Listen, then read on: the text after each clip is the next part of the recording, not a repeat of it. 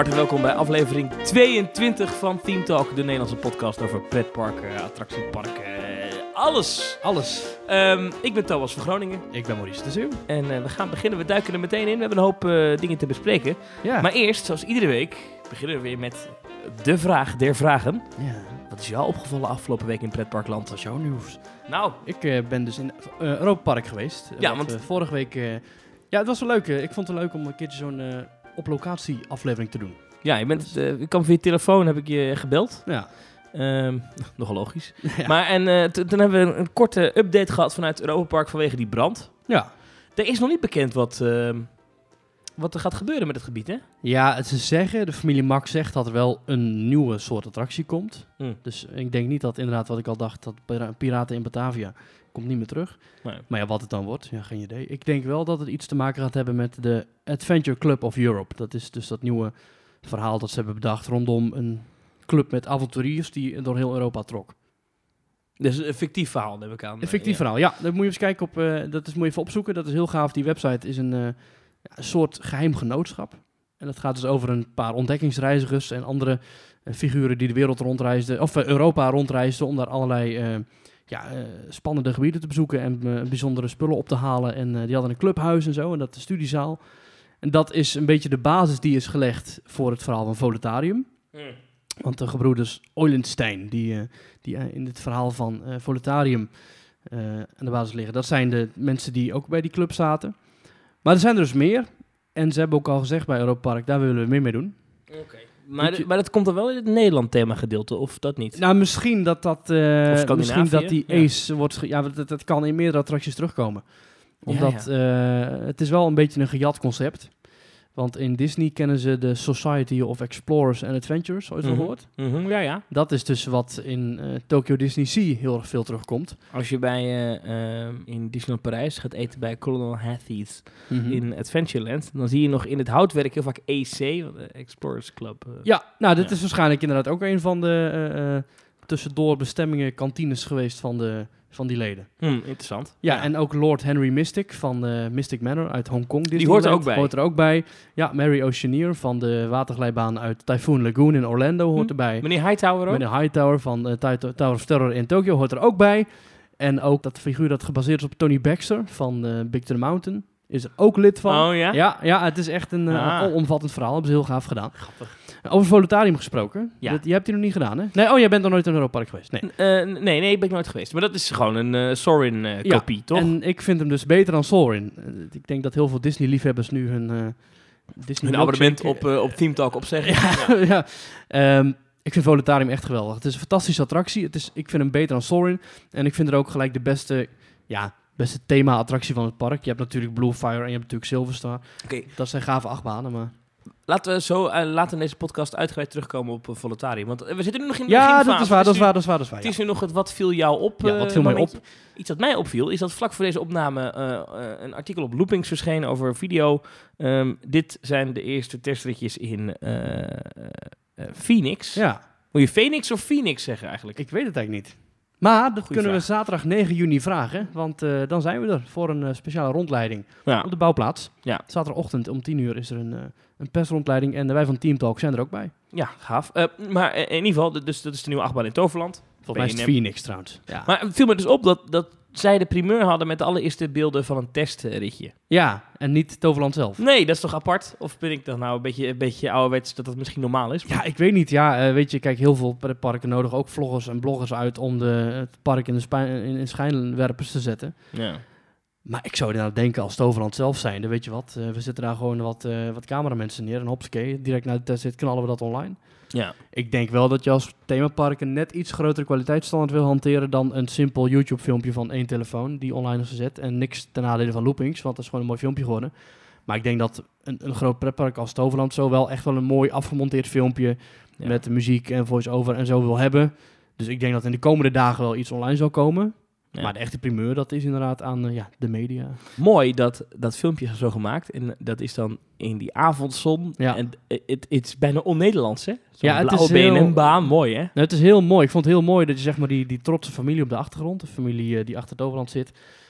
Caroline en ook de dochter Tessa en ook gewoon eigenlijk iedereen die nu betrokken is bij Toverland, dat die hele familie stond te kijken hoe die trein door de baan ging en hoe je ze ook de spanning voelde en hoe je de inhouden van oh ja, ja, ja en dat die trein gewoon door de baan heen raasde en dat die dan de trein weer terugkwam in het station, iedereen juichen en dat die camera dan heel mooi naar de familie ging met de zonsondergang erachter. Ja, dat was echt het perfecte plaatje. Het was, ik zou het als filmpje, zou ik het zo ook als Toverland online zetten. Ja. Heel mooi. Ik ben er alleen wel bang voor dat het een beetje ondergesneeuwd gaat raken deze zomer. Waardoor dan? Ja, door het leven. Maar niet door het pretparkleven, want er is vrij weinig. Efteling gaat niet echt wat doen dit jaar. Nee, maar Walibi Holland gaat niks doen dit jaar. Hoor je hier nou mensen over? Nee, maar ik denk dat als het eenmaal open is... Ja, oké, dat hoop ik voor ze. Dan denk ik wel, dat hoop ik ook. Ja. Maar ik denk dat met de massale aandacht die hier gaat komen door bijvoorbeeld Team Talk, dat het wel iets is wat gaat leven. Ik hoop het. Want ik gun het ze zeker wel. Ja, ik ook. Zeker. Ja. Goed, nou als je wil reageren op deze uitzending, kan altijd. info@themetalk.nl is ons mailadres. @themetalk.nl zijn we op Twitter. @themetalk op Facebook. Facebook, YouTube, Soundcloud. Instagrams, Soundcloud, weet ik veel. En natuurlijk via iTunes. Zorg even dat je abonneert op deze podcast. En dat je ook even een rating achterlaat met een aantal sterren. Waar ik naartoe wil, is iets wat ik een paar afleveringen terug beloofd heb. Namelijk... Mm-hmm. De Disney-rating. Ja, over rating gesproken. Ja, dus we hadden gevraagd aan mensen of ze in wilden sturen wat hun top 5, 6, 7, 8... 12 kan zelfs. 12. 14 als je zelfs de waterparken zou meenemen. Ja, de Disney-parken zijn. We hebben best wel veel binnengekregen. We hebben een paar geselecteerd. En het is wel leuk om die even door te nemen. Want ja, uiteindelijk, kijk, Disney kent nu 12 parken wereldwijd. Mm-hmm. Verdeeld over 6 resorts. Ja. In Anaheim heb je het hoofdresort. En dan nog in Orlando zit het tweede Amerikaanse resort. Verder in Tokio, Hongkong en Shanghai. En in Parijs kennen we ook een resort. Dus er zijn 6 in totaal. Mm. En dat is natuurlijk iets wat niet veel van ons kunnen dat zeggen dat ze alle parken zijn geweest. Wij allebei ook niet. Nee. Maar het is wel iets waar we dachten, weet je wat? Misschien kunnen we een soort rating maken, een soort lijstje maken met de favoriete Disneyparken ter wereld. Ja, met natuurlijk ook motivatie. Waarom? Ja. Ik heb er 8 gedaan, jij ook 8. Ja, want wij zijn allebei recent teruggekomen uit een resort. Jij komt net terug uit Anaheim en ik kom net terug uit Tokio. Dus daar hebben we natuurlijk prachtige dingen gezien. En van onze luisteraars hebben we ook lijstjes gekregen van mensen die bijvoorbeeld in... die bijvoorbeeld ook die de waterparken nemen. En dat vind ik zelf wel leuk, maar wat vind jij ervan? Vind je dat de waterparken, dat ook volwaardige themaparken van Disney zijn of niet? Nou ja, nu je dit zegt, ik heb ze zelf in mijn lijstje niet meegenomen. Dus nee, ik dus ook niet. Nee, maar als ik bijvoorbeeld terugdenk aan mijn bezoek aan... Ik heb maar 1 Disney waterpark bezocht, Blizzard Beach in Orlando. Dat is thematisch gezien een hele unieke beleving, alleen het is niet te vergelijken met een attractiepark. Ja. Dus ik vind dat wel... als je dat wel meegenomen hebt, oké. Maar ik zou bijvoorbeeld... Ik heb dan een top 8. Nou, dat zou dan een top 9 moeten worden als ik Blizzard Beach zou meetellen. Maar ik zou echt niet... En dan zou die onderaan eindigen. Terwijl ik vind Blizzard Beach op zichzelf een fantastisch iets. Ja, dat is heel gek eigenlijk. Maar ik zit te denken, want ik vind bijvoorbeeld Blizzard Beach en Typhoon Lagoon... vind ik allebei leukere en volwaardigere parken dan het park dat bij mij op de laatste plek staat. En dat is wel een themapark. Walt Disney Studios Park. Ja, spoiler alert, maar inderdaad. Wat mij opgevallen is bij heel veel lijstjes die ik heb gezien... is dat bij de meeste mensen het Walt Disney Studios Park in Parijs toch echt onderaan staat. Wat ik opvallend... Nou ja, niet opvallend. Bij 1 lijstje heb ik hem, staat hij niet onderaan. Nou, zullen we een paar van die lijstjes erbij pakken? Heb je die bij de hand toevallig? Ja, zullen we eerst die van onszelf doen? Gewoon even lekker egocentrisch beginnen. Nou, mag jij beginnen? Jouw nummer 8. Ja, en mijn nummer 8 is dus inderdaad wat we al besproken. De Walt Disney Studios. Ik vind dit park, en dan gaan we het dus hebben wel over studios zoals we het nu kennen. Hè? Natuurlijk niet van, maar binnenkort is het 2 miljard injectie en fantastisch. Nee, Walt Disney Studios nu vind ik een te klein, te kaal, te incompleet park. Ja. Zeker voor die prijs die je voor mag neerleggen. Het is net zo duur als het andere park. Dat ik een stukje hoger zet. Ik vind, want de studios, het kent een paar leuke dingen. Ja. Zoals Crush Coaster. Maar die heeft als nadeel dat de capaciteit ontzettend laag is. Ik vind Tower of Terror vind ik gaaf. Ik kan daar niet echt nadelen aan verdienen, want die vind ik echt heel vet, die attractie. Maar goed, dat vind ik wel mijn minste Tower of Terror van de 3 die ik ken. Ik vind Orlando vind ik gaver en Tokyo Disney Sea vind ik hem nog gaver. Ik heb hem ook op 8. En individueel zijn een aantal dingen in het Walt Disney Studios Park heel goed. Inderdaad, wat je zegt, Tower of Terror, Rock and Rollercoaster interieur, Ratatouille.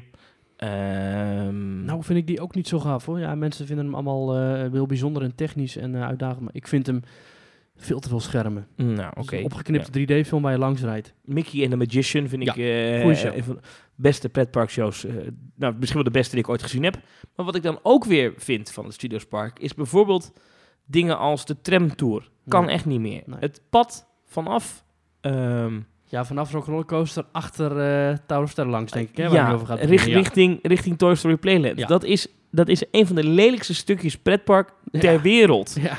Zelfs bij Drievliet zouden ze zeggen... jongens, misschien moeten we daar iets van decoratie neerzetten. Ja. Het kan echt niet. Een blauw schoolpleinhek met een coniferen erachter. Ja, het is echt heel treurig. Ik vind ook van het serviceniveau in Disneyland Parijs... valt heel veel te zeggen. In het Studiospark is dat nog slechter dan in het hoofdpark. Ja. Het beste voorbeeld wat ik daar kan geven... is dat ik ooit een keer heb meegemaakt dat ik in de tramtour zat. Mm-hmm. En in de tramtour zit een zebrapad halverwege. Dat is namelijk een doorgang naar de personeelsparkeerplaats die daarachter ligt. En ik ga nooit meer vergeten dat ik een medewerker in een Tower of Terror personeelskleding... met een sigaret in zijn hoofd... Echt? Daar zo langs zo'n tram zag lopen. Nou, dat soort dingen. Ja. En dat is me altijd bijgebleven. Ik vind dat niet goed. Ja. En vandaar dat ook bij mij op plek 8 staat. Ja, het is echt treurig. Het is by far het slechtste Disneypark dat er is. Ja. Maar er wordt nou heel veel geld in gestoken. Ik zie daar wel verbetering in. Ja, hoop ik. Wat ook is, vaak wordt het filmthema, het behind-the-scenes thema, wordt door veel mensen een beetje weggewuifd als, nou, dat is sowieso niet leuk. Ik vind dat best wel leuk. Als dat goed wordt uitgewerkt, dan vind ik dat best wel een lekker sfeertje. Zo'n Hollywood-straatje, ik vind dat best wel gaaf. Ja, ik vind dat in de Amerikaanse versie van de studio's ook wel tof. Ja. Ja, ik geloof dat wel. Alhoewel, maar daar zijn ze bijvoorbeeld wel van de tramtour afgestapt. En van de hoe maak je een film, dat hebben ze daar ook niet meer echt. Nee, dat klopt. Maar als je dan gaat hebben over het oude Hollywood... Hè, met van die acts die je ook op straat ziet... met zo'n filmster en zo'n regisseur erbij en zo'n oudertje. Ik vind dat wel... Ja. Ik vind het wel een lekker thema of zo. Nou, snel door naar nummer 7 dan. Ja, want dat is inderdaad dat andere studiospark bij mij op nummer 7. Hollywood Studios in Disney's Hollywood Studios in Orlando. Ja. Ik vind daar het aanbod qua attracties wel beter dan wat het nu in Parijs is. Het is wel zo dat nu vanwege die bouw van Galaxy's Edge en Toy Story Land... is het natuurlijk matiger dan eerst. Ik kende het nog voor het eerst toen het de hoe heet dat? De Idols, hoor je het ook weer? Idols was het toen, geloof ik. Nee, American Idol was het toen, heette dat daar. Ja, okay, ja. Je had het toen groot studio, kon je de American Idol opnames volgen. Dat was niet echt natuurlijk, maar dat was wel, vond ik ontzettend gaaf. Je hebt de grote shows met The Little Mermaid, je hebt shows met Frozen. Nou, ik heb nou niet zo heel veel met die Frozen poppetjes, maar ik vind het wel leuk dat er zulke grote shows worden gepresenteerd. Ja. En wat ik daar heel gaaf vind, is de eindshow van Fantasmic. Dat vind ik een van de beste shows die ik ken. Ja. Ik ben er echt liefhebber van. Het was vaak zo dat we naar Illuminations gingen kijken in Epcot. Die begon om 9 uur, nou, duurde 20 minuten en dan pakte daarna snel de Friendship. En dat schip dat ging snel van het ene park naar het andere park, stapte bij de studio's uit, snel naar binnen en om 11:30 begon daar Fantasmic. Dat haal je dan, ja. Ja, dat was toen nog. Ik weet niet of dat nu nog is, maar toen mocht je tot 10 uur studio's binnenlopen. En had je nog een half uur om nog even popcorn te halen en in je mik te schuiven en op een bankje te zitten. En, heerlijk. En sowieso die temperaturen van die Orlando, dat vind ik ook al heerlijk hoe dat vervolmaakt het hele plaatje. Ja, ik heb hem ook op 7 staan. En dat komt vooral... Ik vind ook daar weer individueel heel veel dingen heel goed. Sterker nog, een aantal van mijn favoriete Disney-attracties staan daar. Tower of Terror, Rock'n'Roller Coaster, Toy Story Midway Mania. Leuk, hè? Fantastisch. Ja, vind ik echt heel leuk. Maar in de periode dat ik daar was, dat is vorig jaar geweest, werd Toy Story Playland nog gebouwd. En moest... was Galaxy's Edge, werd ook nog gebouwd. Dus het park lag half in puin. Ja. Was erg klein. En ik vond dat wel te merken. Dat ik dacht, hier is wel echt een tekort aan grote attracties. En daardoor komt die niet hoger dan 7. Terwijl het best een mooi park is. En het is eigenlijk een belediging voor dit park... dat het in mijn toplijst zo dicht bij de Walt Disney Studios... in Disneyland Parijs staat. Want het is echt 10 keer beter, maar niet beter dan de rest. Ja, omdat je natuurlijk wel... In een toplijstje zul je ook altijd onderaan hebben. Ja. Ja, en daar bengelt hij nu helaas. Ja, waarbij ik wel moet opmerken dat hier in dit park... ze de geweldige attractie Muppet Vision 3D of 4D, wat is het? Ik weet het niet uit mijn hoofd. Maar, ja, die is leuk, hè? Dat vind ik... Ja, ik ben een Muppet-fan, dus ik word daar heel gelukkig van. Ja. En ik heb de Great Movie Ride nog mogen bezoeken. Die bestaat inmiddels niet meer. Ja, en ik geloof dat ik hem niet heel erg ga missen. Ik vond hem destijds wel leuk, maar ik vond hem echt heel erg verouderd, hoor. Echt die oude poppen en die oude films. Ik vond het wel iets hebben. Alien en weet ik het, van die scènes die niemand meer kent. Ja, de classics. Ja, zo kan ik het ook wel neerzetten. Maar, ik ben daar ook nog naar bijvoorbeeld een Indiana Jones show geweest, die ik erg leuk vond. Ja. En ik kan me daar ook nog herinneren... Epic Stunt Show Spectacular. Precies. En ik kan me ook nog een leuke Belle and Beast show herinneren. Ja, die is er ook park. Nog steeds. Ja. En... Het straatentertainment is daar erg grappig. Met die agent die dan zogenaamd de agent is van Hollywood, weet je wel. Ja, precies. En dus daar zitten wel... ik vind dat wel, dat sfeertje, dat mainstreetje, ik dig het wel. Ja, daarom. En daar vind ik dus die sfeer heel erg... Nou ja, wat ik net al zei, dat thema vind ik daar heel goed uitgewerkt. Ja. Als je dan naar rechts gaat, als je het park binnenkomt... en je hebt die prachtige boulevard waar je dan aan het einde zo die prachtige Tower of Terror ziet staan... Met echt geweldig uitzicht. En dan dat karretje dat daar zo dat ijsje verkoopt. En die stoplichten, ting, ting. Met dat bordje dat omhoog klapt. Ja, precies. Ja, het is heerlijk, kleine dingetjes, hè? Ja, die kleine dingetjes, maar die je toch onbewust oppakt. En die dan inderdaad dat hele sfeertje zo heel goed maken. Ja, ik vind de Hollywood Studios echt dadelijk, denk ik, zeker weer een heerlijk park. Nu wel het minste van de 4 in Orlando. Ja. Goed, we gaan door naar de nummer 6. Ja. Mijn nummer 6 is Magic Kingdom in Parijs. Of eigenlijk Disneyland Park in Parijs. En dan ik zie jou nu inderdaad een beetje vreemd kijken van, hé, hoezo dan? Ja, ik vind het heel jammer, maar dat park dat heeft echt heel veel van zijn glans verloren. Ik heb het destijds leren kennen als mijn eerste Disneypark waar ik ooit kwam. Toen vond ik het fantastisch. Maar het is nu, zijn we 20 jaar later, en het is nog steeds hetzelfde. Er zijn alleen maar dingen weggehaald en het is alleen maar minder geworden. Natuurlijk is er door de jaren heen wel steeds meer onderhoud gepleegd en zijn er dingen, vervangen. Buzz Lightyear vind ik geen verbetering ten opzichte van de prachtige Visionarium. Hyperspace Mountain vind ik geen betere vervanging dan Space Mountain zoals we hem ooit kenden in 1995. Het is zo'n park dat gekenmerkt wordt door geen vernieuwing, geen shows, slecht personeel. Het is zo'n... He, dan loop je daar rond en dan word je met de nek aangekeken als je iets wil bestellen in het Engels. Of je ergert je aan dat er 1 kassa open is en dan zijn er nog 3 andere kassen die dan dicht zijn. Of dat het gewoon inefficiëntie ten top. En dat vind ik zo jammer, want het is destijds heel mooi neergezet. Maar helaas, het is, vind ik, te erg overruled door die Franse slag. En door die walgelijke instelling van de managementlaag tot de werkvloerlaag. Het lijkt wel alsof iedereen daar met de pet ernaar gooit... Het komt de sprookjesfeer niet ten goede. En ik vind het... ik vind het heel jammer. Maar het... Ja. Misschien dat ik nog wel even Hollywood Studios... Dat ik die naar 6 verplaats. En dat ik Magic Kingdom in Parijs naar 7 zet. Want, echt waar? Ik heb hem dus op... Ja, misschien moeten we dat even... Misschien moeten we per nummer doorgaan. Oh, dat jij zo meteen uitlegt waarom die bij jou niet op die plek staat. Oké. Maar inderdaad, ik zie ook wel in... Kijk, attracties als Big Thunder Mountain... is het mooiste in Parijs. Phantom Manor is het, als die weer open gaat, denk ik, is die prachtig. En dan neem ik aan dat het betere zal zijn dan Haunted Mansion in Orlando. Pirates of the Caribbean is de betere versie dan in Orlando. Ja, maar jij zegt jouw overall experience. Maar mijn overall experience van lange wachtrijden, ongemotiveerd personeel, nooit nieuwe attracties, slecht onderhoud. Ja. Dat is wat mij de boventoon voert. Ik zit me daar vooral te ergeren. Of in ieder geval, ik erger me daar meer dan in welk Disneypark dan ook. Ja, goed. Behalve dan de studio's in Parijs. Ja, nou hier gaan we dus verschillen voor het eerst van het park. Want ik heb op plek 6 Animal Kingdom. Echt? Ja. Wanneer ben je er voor het laatst geweest? Toen was Avatar er nog niet, of wel? Avatar was er nog niet, nee. Dus dat is wel belangrijk om inderdaad in ogenschouw te nemen. Dat, het verschilt een beetje qua... er zijn natuurlijk intussen wel wat dingen geopend. Maar ik vond Animal Kingdom een prachtig park. Ja. Het ligt er mooi bij. Ze hebben daar hele unieke attracties. Die Safari Kilimanjaro. Safari is een van de mooiste pretparkattracties waar ik ooit in ben geweest. Datzelfde geldt overigens ook voor Expedition Everest. Ja. Is ook fantastisch. Dinosaur, best wel gaaf. Maar ik heb niet zoveel met dieren. Sorry. Nee. Ik vond het nou ook weer niet zo sfeervol dat ik dacht, oh, wat een unieke ervaring. Nee. Ik was niet zo onder de indruk. Ik weet dat heel veel mensen dat wel hebben, maar ik was gewoon niet zo... Het kon mij allemaal niet zo bekoren. Tel daar Dinoland nog bij op? Dat is helemaal niet best, nee. Dinoland is niet... Nee, dat is niet best.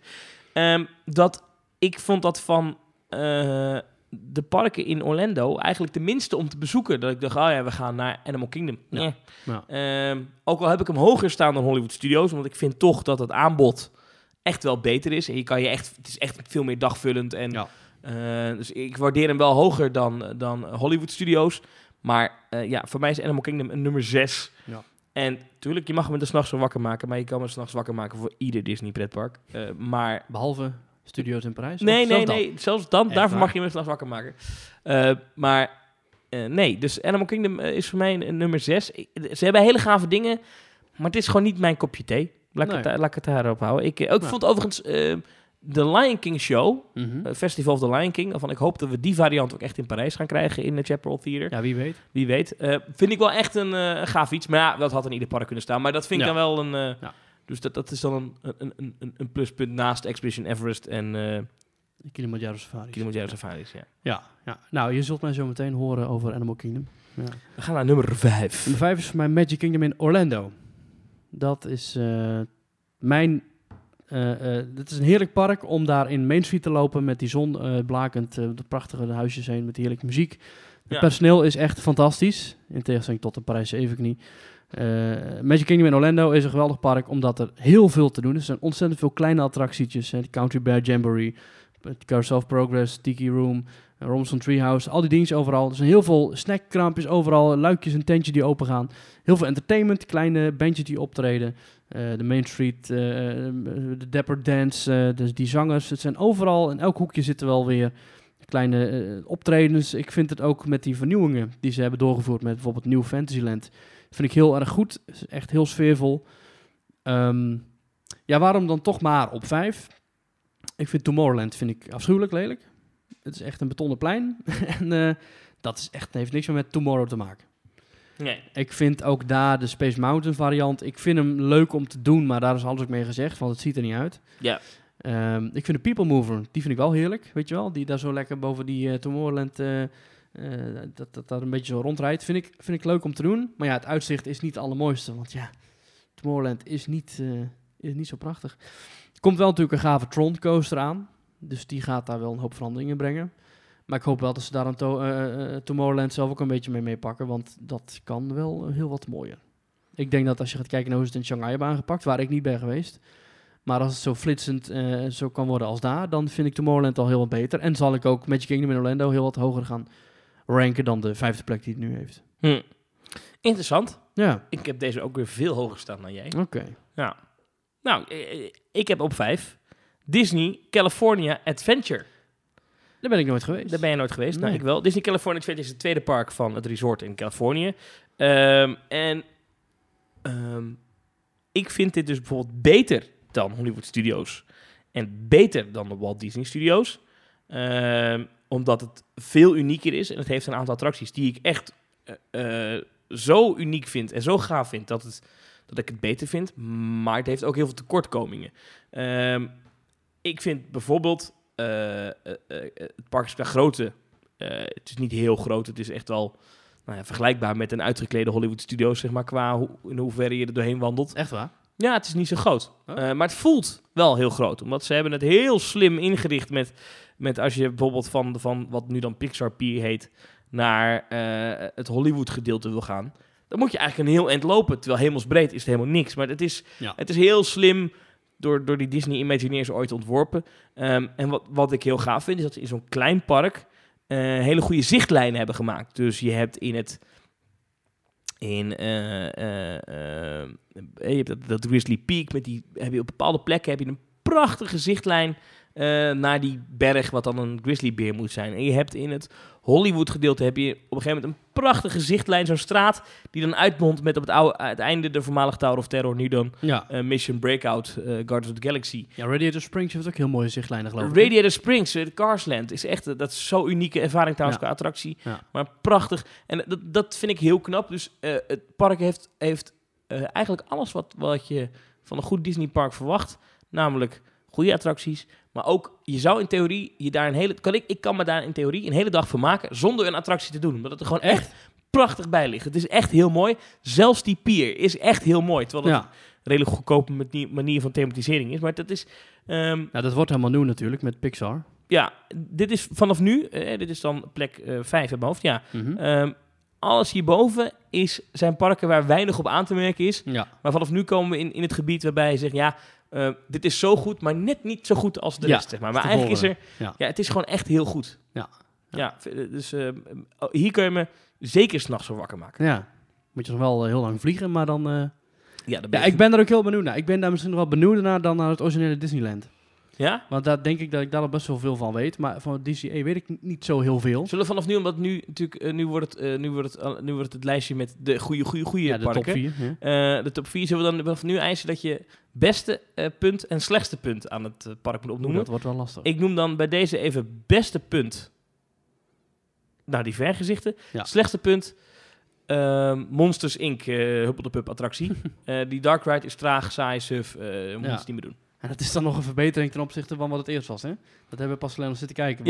Was, Disney, Limousine, Stars, weet ik veel. Het was niet best. Nee. Komen we bij mijn nummer 4. Ja.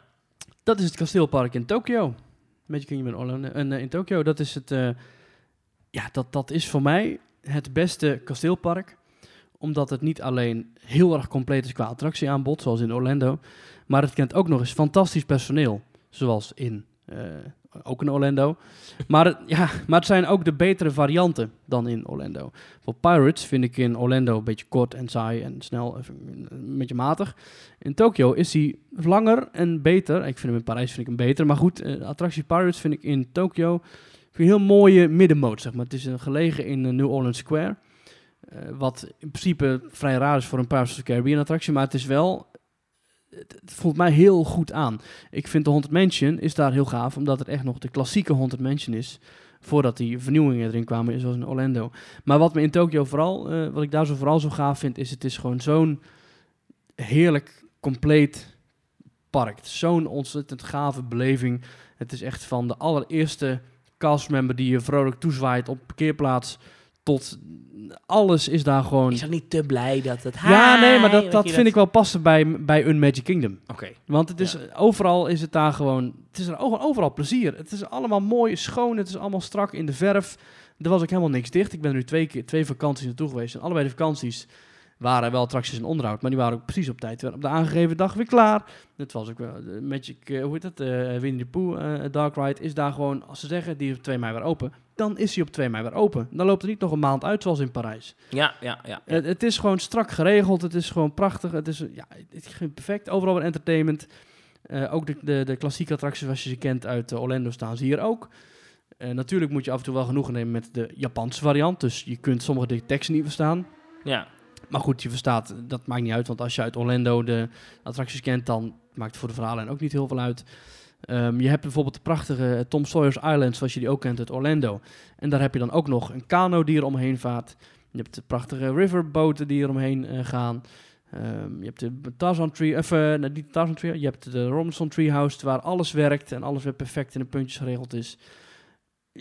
Ja, niks op aan te merken. Prachtige zichtlijnen ook inderdaad, waar je het net over had. Je loopt van boven naar beneden. Splash Mountain is er, alle klassieke attracties. Ja, echt een fantastisch park. Het is wel opmerkelijk, hè? Want je vindt dit al het mooiste kasteelpark. Het is qua... Waar jij bent geweest, want jij bent niet in... Het beste kasteelpark, denk ik. Ja, want jij bent niet in Anaheim geweest. Nee. Maar wat opmerkelijk, want qua tijdlijn is die in het midden geopend, zullen we maar zeggen. Van de 3 parken die jij bezocht hebt, kasteelparken, Magic Kingdom, Tokio, Parijs, is deze in 1983 geopend. Dus dat is dikke 12 jaar na...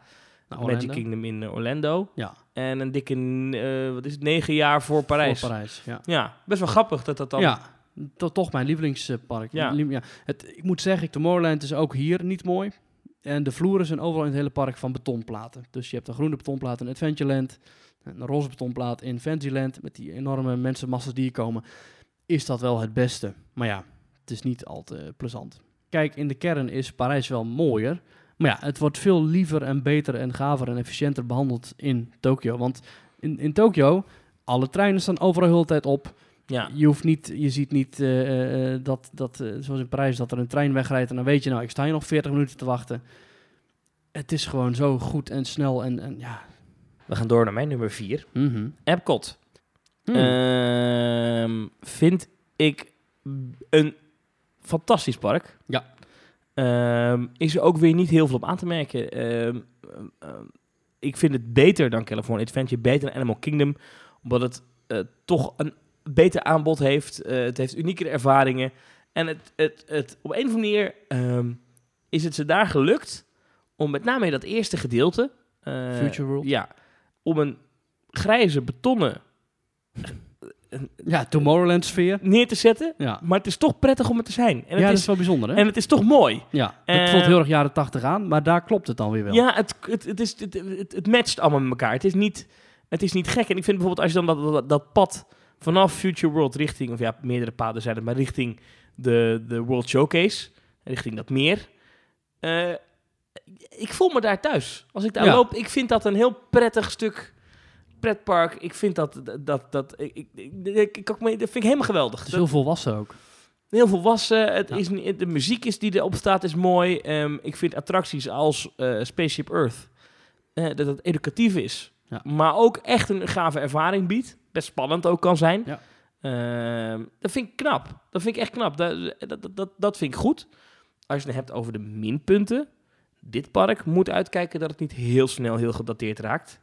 Ja. Want een aantal attracties kunnen niet langer. Bijvoorbeeld die dark ride in het Mexico-gedeelte. Nee, maar dat wordt misschien een Coco-attractie, hè? Met de Tres Caballeros en Donald Duck, met die schermen. Oké, wordt misschien Coco. Kan niet meer. Nee. The Seas with Nemo and Friends. Vind je? Vind ik moeilijk, hoor.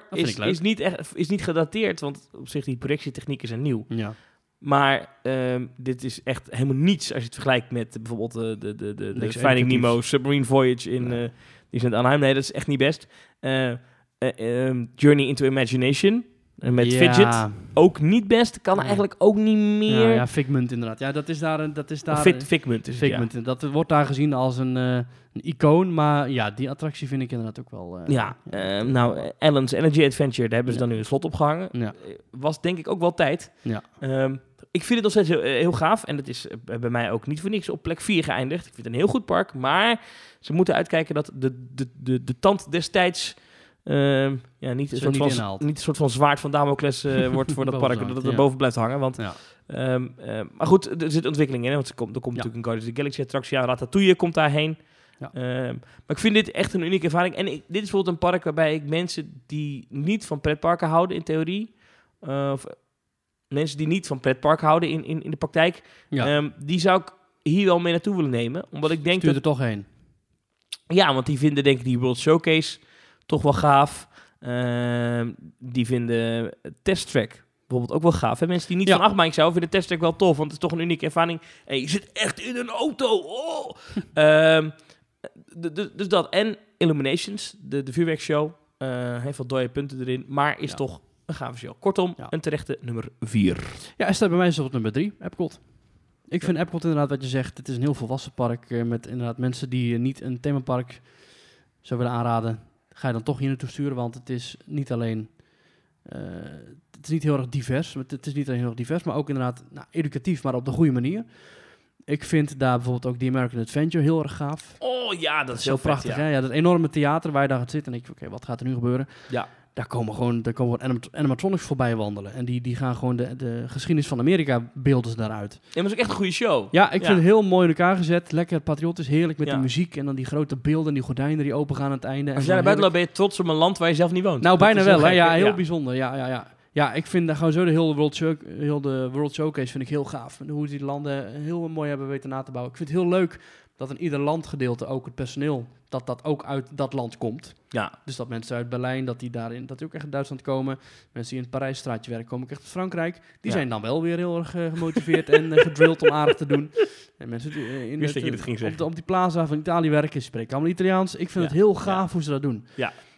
Ik ben inderdaad met je eens wat je zegt over dat het gedateerd over kan komen. En dat het zwaard van Damocles, dat de oudheid dat ze in kan halen. Maar dat hebben ze zelf ook door. En daarom wordt het niet voor niks dat Alice Energy Adventure wordt dichtgegooid. Dat die Maelstrom is vervangen door Frozen. Wat een hele goede attractie geworden is trouwens. Inderdaad want daarvoor kon het echt niet. Dus dat hebben ze zelf ook door. Ik vind Test Track heel gaaf. Ik heb de oude versie nooit gedaan. Maar de nieuwe versie met al die projection mapping en die flitsen muziek vind ik heel erg vet. Ik vind Soarin' ook mooi vanaf het moment dat je in de stoel zit. Want ik vind namelijk de aanlopen naartoe en die V&D-hal Ja. Dat vind ik er ook niet uitzien. Is inderdaad veel lelijker dan in California Adventure. Ja. California Adventure heeft het een thema van een oude vliegbasis, weet je wel. Oh, oké. Okay. En dat is in Epcot is er niks van over. Is het ook, de opgang is ook raar, hè? Door dat de landgebouw. Ja, dat was echt... Oh, met die oude vlaggen, dat kan echt niet meer. Nee. Qua projectiekwaliteit is het nu ook goed, maar ik heb de eerste variant ook nog gedaan. Soarin' over California. En het was dus ook echt heel matig met zwarte vlekken in het beeld. En toen dacht ik, nou, hoe kunnen mensen dit nou de mooiste attractie ever vinden? Want dat is nu met die nieuwe projectoren wel verbeterd. Maar ik vind de huidige film dan weer een beetje jammer, van Soarin'. Mm. Dus ja... Beste punt aan Epcot? De avonden. Gewoon het hele element avond. Als je daar in de avond rondhangt, met die grote fakkelstrank langs die vijver, die dan zo heel iconisch worden uitgeblazen, net voor Illuminations begint zo... Ja, geweldig. Gaaf, ja. En dat Jim Cummings, dat is een heel bekende stemacteur, die doet dat verhaal van We Gathered Here Tonight. Dat is overigens ook de stemacteur van Winnie the Pooh. En nog 100.000 andere Disney-stemmen. Oh, yeah? Je moet hem maar eens opzoeken op IMDb. Jim Cummings heet hij. En dat is echt een van de meest gevarieerde stemmen van heel Disney. Die doet in elke film ongeveer een stem tegenwoordig. En dus ook in Illuminations doet hij dat beginverhaal. Ja, en dan gaan al die vakkers uit. Ja, dat is heel fantastisch. Gaaf. En dan gaat die show spelen. En dan inderdaad zitten daar wat dode punten in, vind ik ook. Ik vind Illuminations nu zelfs de minste avondshow in heel Orlando. Maar inderdaad, als die wereldbol op komt drijven en als dan het vuurwerk eruit komt en als dan iedereen zo, we go on, dat vind ik wel echt heel gaaf hoor. Dan sta je wel echt met kippenvel te kijken en dan gaan die vakkers er weer aan. En dan is het echt nog even heerlijk, nou ja, nazomeren, maar dan rond een klein pleintje. Nou, je staat altijd wel lekker in de warmte nog van die dag. Ja, heerlijk. Ja, ik zou er nu ook zo willen staan. Het park gaat meestal om 9 uur dicht. Ja, of eigenlijk altijd geloof ik. Eigenlijk volgens mij altijd, ja. Het is denk ik één keer per jaar of niet, maar het is echt... Ja, oud en nieuw niet geloof ik. Maar dan Mouse Gear, weet je, dat is dan die enorme souvenirwinkel. Ja. Die is dan nog uren open. Ik vind dat is een lekker park om heen te struinen. Ja. Heerlijk, ja. Overal heerlijke eetentjes ook trouwens. Je hebt voor Japan kun je heerlijke salade met kip eten. Je kunt in Noorwegen heb je... Hoe heet die dingen ook weer? Dat zijn van een soort pannenkoekjes met suiker en boter erin. Heel erg lekker. Vlemkuchen. Nee, dat is in Duitsland. Nee, maar in Noorwegen heb je lepkes of zo. Lepkes, weet je hoe heet die dingen.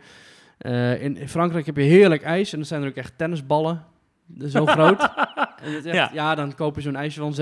En dan heb je dus gewoon voor heel Illuminations, plus heel de eindshow, plus de boot naar Fantasmic, plus Fantasmic nog genoeg aan ijs heb je dan nog. Ik had een keertje, toen waren we in Epcot. En toen waren dus Magic Hours in de avond. Dus we mochten niet meer in attracties. Maar we konden nog wel gewoon tot 11 uur in het park blijven hangen. Dus alle restaurantjes en alle tentjes waren allemaal open. Ja, dat was echt... Dat vind ik overigens wel iets geks wat Disney doet met dat Magic Hours in de avond. Dat je dan in een park bent en de attracties zijn open. Je hoort de mensen plezier hebben. Je mag er niet in. Maar jij mag er niet in. Dat vind ik dan toch een beetje... Ja. Maar in Epcot vind ik dat het minst erg. Omdat je daar dus wel gewoon overal nog wel die heerlijke sfeer kunt proeven. En meisjes. Ja, eens. Dat is jouw nummer 3 dus. Dat was mijn nummer 3. Mijn nummer 3... is het Disneyland Park in Parijs. Ach. Ja, vind ik het nummer 3 beste Disneypark ter wereld. Ik zal je vertellen waarom. Het heeft zo zijn problemen. En er is gedoe met onderhoud en personeel. En mensen spreken vooral Frans en te weinig Nederlands. Helemaal te weinig Engels, bedoel ik. Maar... er loopt nog wel eens een verdwaalde Nederlander rond met zo'n cast member badge op, maar dat is heel uitzonderlijk. En dat maakt het dus niet beter, in mijn ogen, dan het Magic Kingdom in Orlando of of Disneyland in Californië. Maar het is zo ongelooflijk goed qua ontwerp, dat het eigenlijk beter is dan die andere 2 parken. Ja. Of in ieder geval echt daarbij hoort, maar de minste is van de 3. Ja. En ik schrijf er waarom. Main Street is prachtig. De Discovery Arcade en de Liberty Arcade. Prachtig. Is van wereldniveau. Het Main Street Station is, als je ervoor staat, het is zo ongelooflijk mooi. Ja. Het kasteel is tot in detail, is geen ontwerpfout te bedenken aan het kasteel van Disneyland Parijs. Is gewoon niet. Het is gewoon, je kan er uren naar kijken. Jij vindt geen fout. Nee.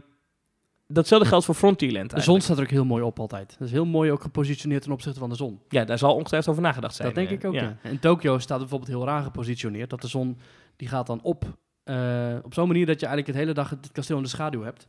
Oh ja? Maar dan in Parijs is dat helemaal prachtig weggewerkt. En is het helemaal mooi zo neergezet dat je echt... ook als je aankomt rijden in Parijs, vind ik ook zo leuk. Dat je dus die lange straat hebt. En ik kijk naar het hotel. Kijk je recht naar het hotel. En daarachter is dan die hoogste punt van het kasteel. Ja. Ja. Frontierland is qua landscaping... Ja. Een van de mooiste stukjes met het park ter wereld. Ja, beste Big Thunder Mountain. Beste Big Thunder Mountain, beste Phantom Manor. Helemaal top. Datzelfde vind ik van Adventureland. Als ik gewoon Adventureland mist nog één grote attractie, vind ik. Maar als je het hebt over dat... Ik zit even moeilijk met de namen nu, maar dat met die rots.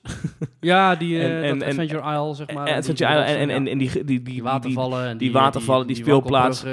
Die rotsen waar je doorheen kan, die grotten waar je doorheen kan. David Jones lokken. Dat heb ik niet gezien in Orlando. Nou, heb ik ook niet gezien in Californië. Het zou misschien een soort vervanging kunnen zijn van wat we daar kennen als Tom Sawyer's Island. Oké, maar dan vind ik dit wel 10 keer mooier. Ja. Ja, dus, het is wel heel iconisch inderdaad. Ik vind het Adventureland in Parijs mooier dan het Adventureland in de andere parken. Ja. Dus, oké, we hebben dan geen Jungle Cruise. Maar, nee. En ook geen Indiana Jones Adventure. Maar nee. Toch, nee. Nog niet. Maar, al met al gezien vind ik qua ontwerp en qua hoe het neergezet is...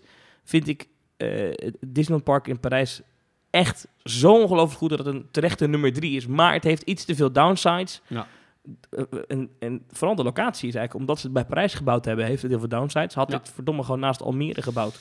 En het was misschien wel de nummer 1 geweest. Maar goed, oké, we hebben het niet meer over. Maar nummer 3. En ik vind het echt onterecht dat jij hem zo laag hebt staan.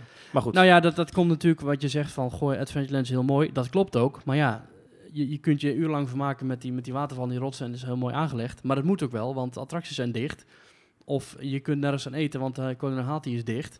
En je zegt, Main Street Station is zo mooi. Ja, dat klopt. Maar als je 3 kwartier staat te wachten... omdat er maar 1 trein rijdt in dat hele park... Mm-hmm. Ja, dan is zelfs als het zo mooi is... gaat dat op een gegeven moment toch knagen.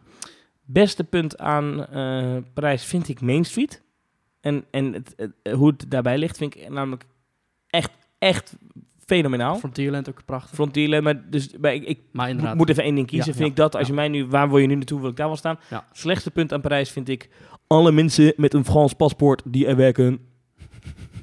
Nee, dat is heel lullig. Maar ik vind gewoon... Nee, dat is 90% van het personeelsbestand. Dit is heel lullig ook nu zeg. Maar dat moet ik even dit boek nuanceren. Het slechtste punt aan Parijs is gewoon het feit dat er gewoon iets te veel mensen werken... die eigenlijk niet willen werken. Ja. We gaan door met nummer 2. Mijn nummer 2 is Disney's Animal Kingdom. Ja. Ja, jij had hem op plaats 6 gezet. Ja. Ik zet hem op 2. Maar dat komt denk ik omdat jij er bent geweest toen Pandora nog niet open was, toen Rivers of Light nog niet speelde en toen er nog geen avondprojectieshow was op de Boom. En nu is het toch wel zo'n belachelijk, compleet, unaniem, fantastisch, heerlijk, Ivonieën, prachtig park. Het is echt geweldig. Je komt binnen in die heerlijke oase, die oasis. Het is heel prachtig groen, watervalletjes links en rechts. Je zegt, je hebt niet zoveel met dieren. Ik ook niet, maar het is niet, ik vind Animal Kingdom is meer een prachtige totaalbeleving... waar toevallig heel veel dieren in zitten. En dat vind ik bij dierentuinen vaak zo jammer. Daar kom je naartoe en dan ben je op zoek naar dieren... en dan zie je een olifant rondlopen en dan denk je... oh ja, dat is inderdaad een olifant. En dan ga je weer verder naar het andere gebied... en dan zie je dan 2 flamingo's en denk je... ja, dat is inderdaad flamingo. Hier zijn de dieren, hoe onerbiedig het ook klinkt... onderdeel van het decor. Ja. Van die fantasiewereld, waarin Disney jou wil laten geloven dat jij daar nu in één keer bent. En het is misschien wel de meest complete themabeleving. Het is eigenlijk één themagedeel. Het is eigenlijk één themagebied. Heel Animal Kingdom is één kloppend, except dan eventjes Dinoland USA. Maar als je dat even wegdenkt, is Animal Kingdom zo'n prachtig, compleet park. Het is allemaal klopt het. Die grote berg van Mount Everest, waar dan...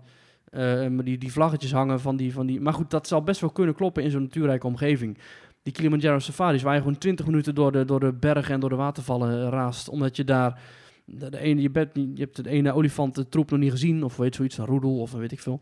Of je zit in ieder geval weer bij de leeuwen. Of het is zo'n complete beleving. Het is zo'n natuurrijk en natuurlijk geheel. Mm-hmm. Ik vind het echt fantastisch. En dan heb ik nog niet eens gehad over die nieuwigheden.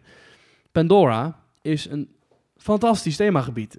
Met die zwevende rotsen en met die waterval die eruit komen. En Flight of Passage, dat is echt de meest indrukwekkende vliegsimulator. En die overtreft Voletarium nog wel 20 keer. De wachtrij helaas ook. Navi River Journey vind ik wat minder, maar vind ik ook een prachtige, rustige dark ride. Rivers of Light, nou dat is echt alleen al een en ander zen moment.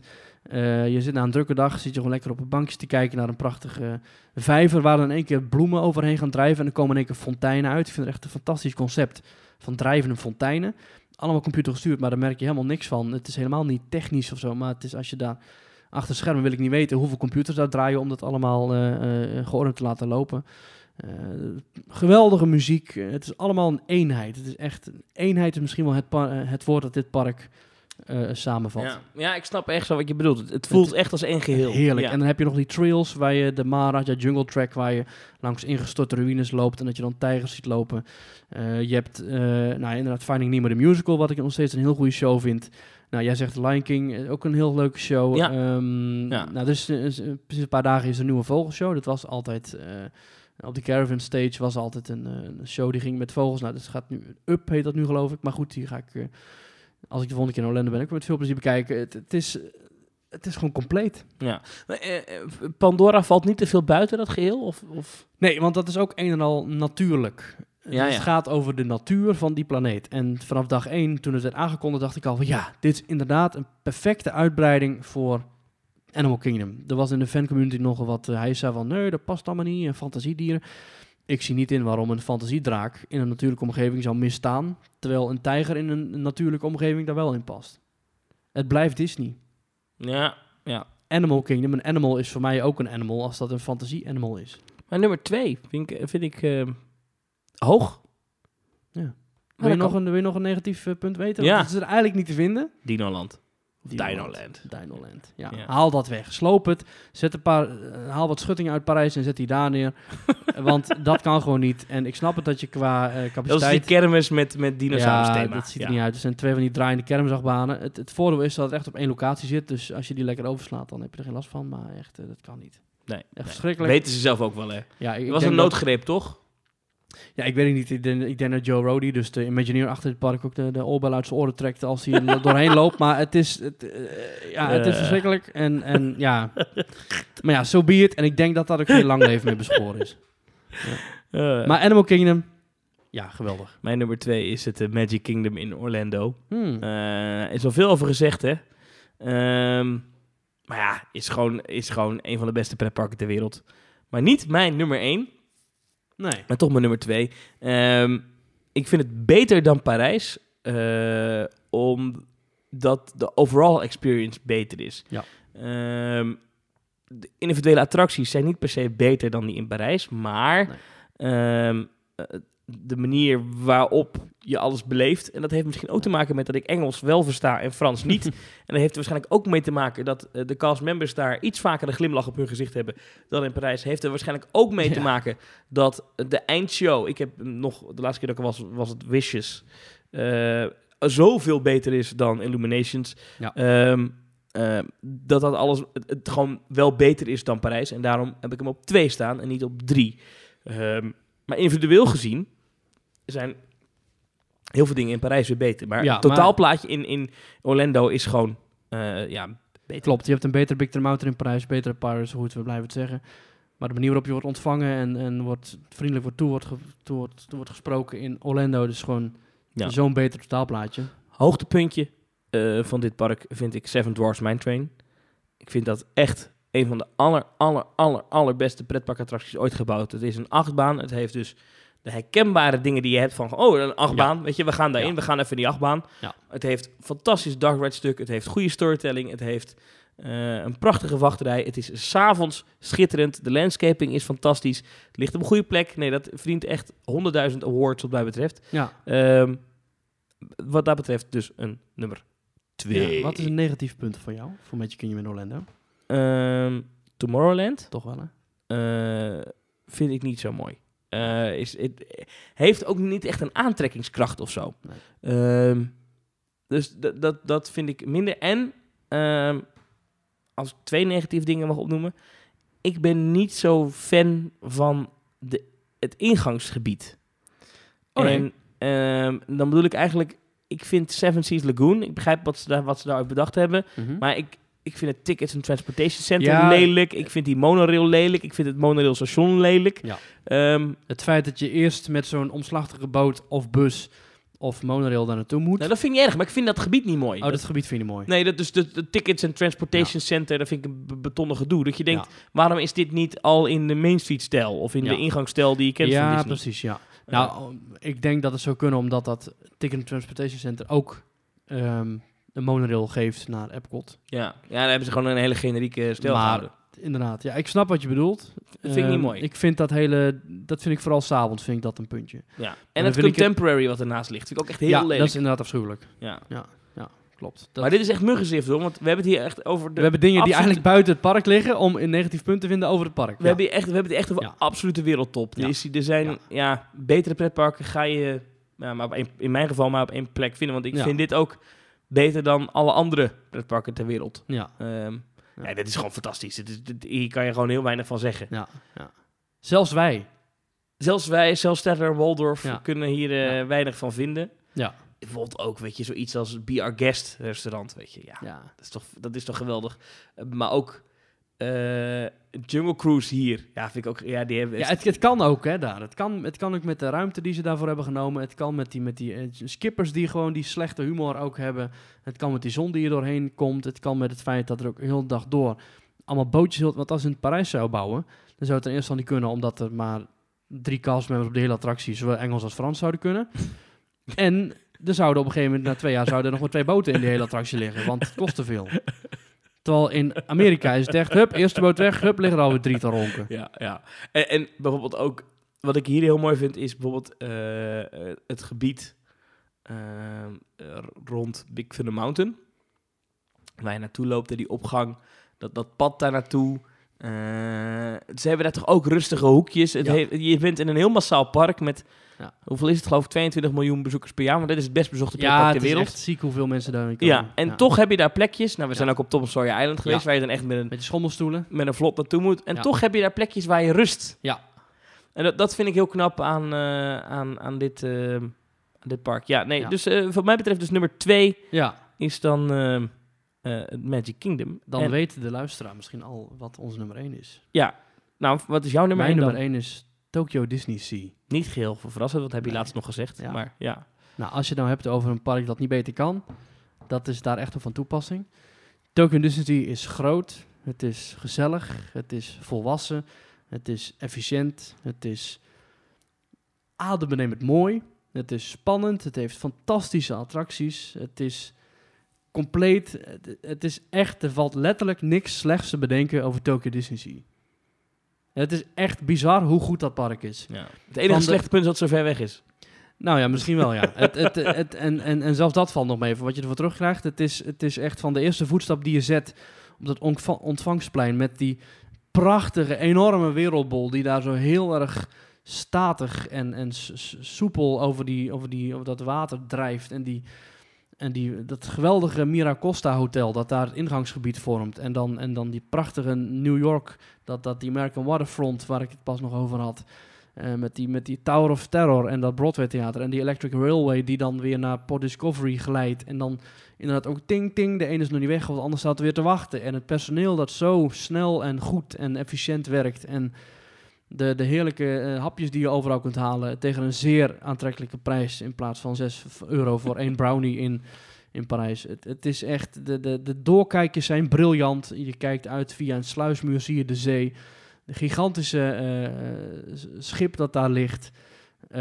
Indiana Jones, fantastische dark ride. Journey to the Center of the Earth, fantastische dark ride. Sinbad's Storybook Voyage, fantastische dark ride. Tower of Terror, de beste van allemaal. Met de wachter die al om te huilen zo mooi is. Voorshows die beste zijn ter wereld. Het is compleet. Er zijn kleine attracties. Je kunt in een autootje rondrijden. Je hebt Venetië.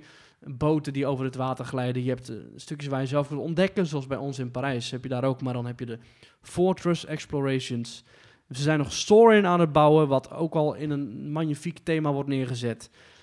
Nou, dan heb ik nog niet eens gehad over het indoorgedeelte voor kinderen. Maar dat is voor die kleine zeemermin is ook echt bizar hoe goed en groot dat is uitgewerkt. Fenomenaal. Allerbeste Disneypark op het jaar betreft. Allerbeste Disneypark. Personeel... Wat kunnen andere Disneyparken leren van Disney Sea? Efficiëntie. Dus echt maximaal echt een Europa Park efficiëntie, maar dan in Disney-stijl. Ja. Dus echt maximale aantal treinen op de baan. Gewoon hopsakee, niet moeilijk doen. 7 shows op een dag in 1 theater. Het is gewoon belachelijk. Oh, straatentertainment, Mickey Mouse die overal rondloopt, vind ik niet zo boeiend. Maar je ziet wat het is aan wat het voor die mensen doet. Het is lekker volwassen ook. Attracties zijn ook gewoon met recht ook gewoon af en toe gewoon eng. Dus dat je bijna denkt van oké, we gaan eraan. Met Indiana Jones dat je zo'n grote bal op komt afrollen. Dat wordt gegrepen door een groot lavamonster. Maar ook kosten nog moeite gespaard. En dat ook blijven volhouden. Dat niveau blijven volhouden. Ja, geweldig. Ik zit te kijken, kan ik 1 minpuntje bedenken? Nou ja, wij stonden om 10:50. Dus het park zou om 10:00 dicht gaan. Wij stonden om 10:50 bij Journey to the Center of the Earth. En de attractie was al dicht. En het was van, ja, de rij was te lang. En dat was echt wel wat we niet hadden verwacht. Want we dachten echt van, oh, hoezo is het nou in één keer weer deze voorhistorische Efteling manier? En toen zeiden ze, ja, de rij is te lang. Nou, dat was nergens gecommuniceerd, dus dat vonden we niet goed. En toen werden we doorgestuurd naar Tower of Terror. En dat was ook al dicht. Nou, dat vonden we wel bizar, want het park was nog niet open.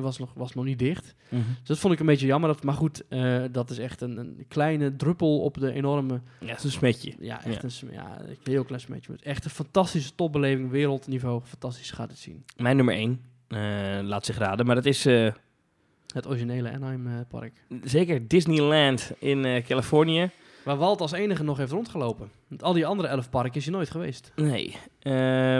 En nou ja, kan er kort over zijn. Inderdaad, die geschiedenis maakt het bijzonder. Ja. Maar het is ook gewoon echt een heel mooi park. Het is heel groen. Het heeft hele gave attracties. De sfeer is uniek. Het is Disneyland zoals het moet zijn op een of andere manier. En het is inderdaad niet groot. Het is krap. Ja, het is heel duur.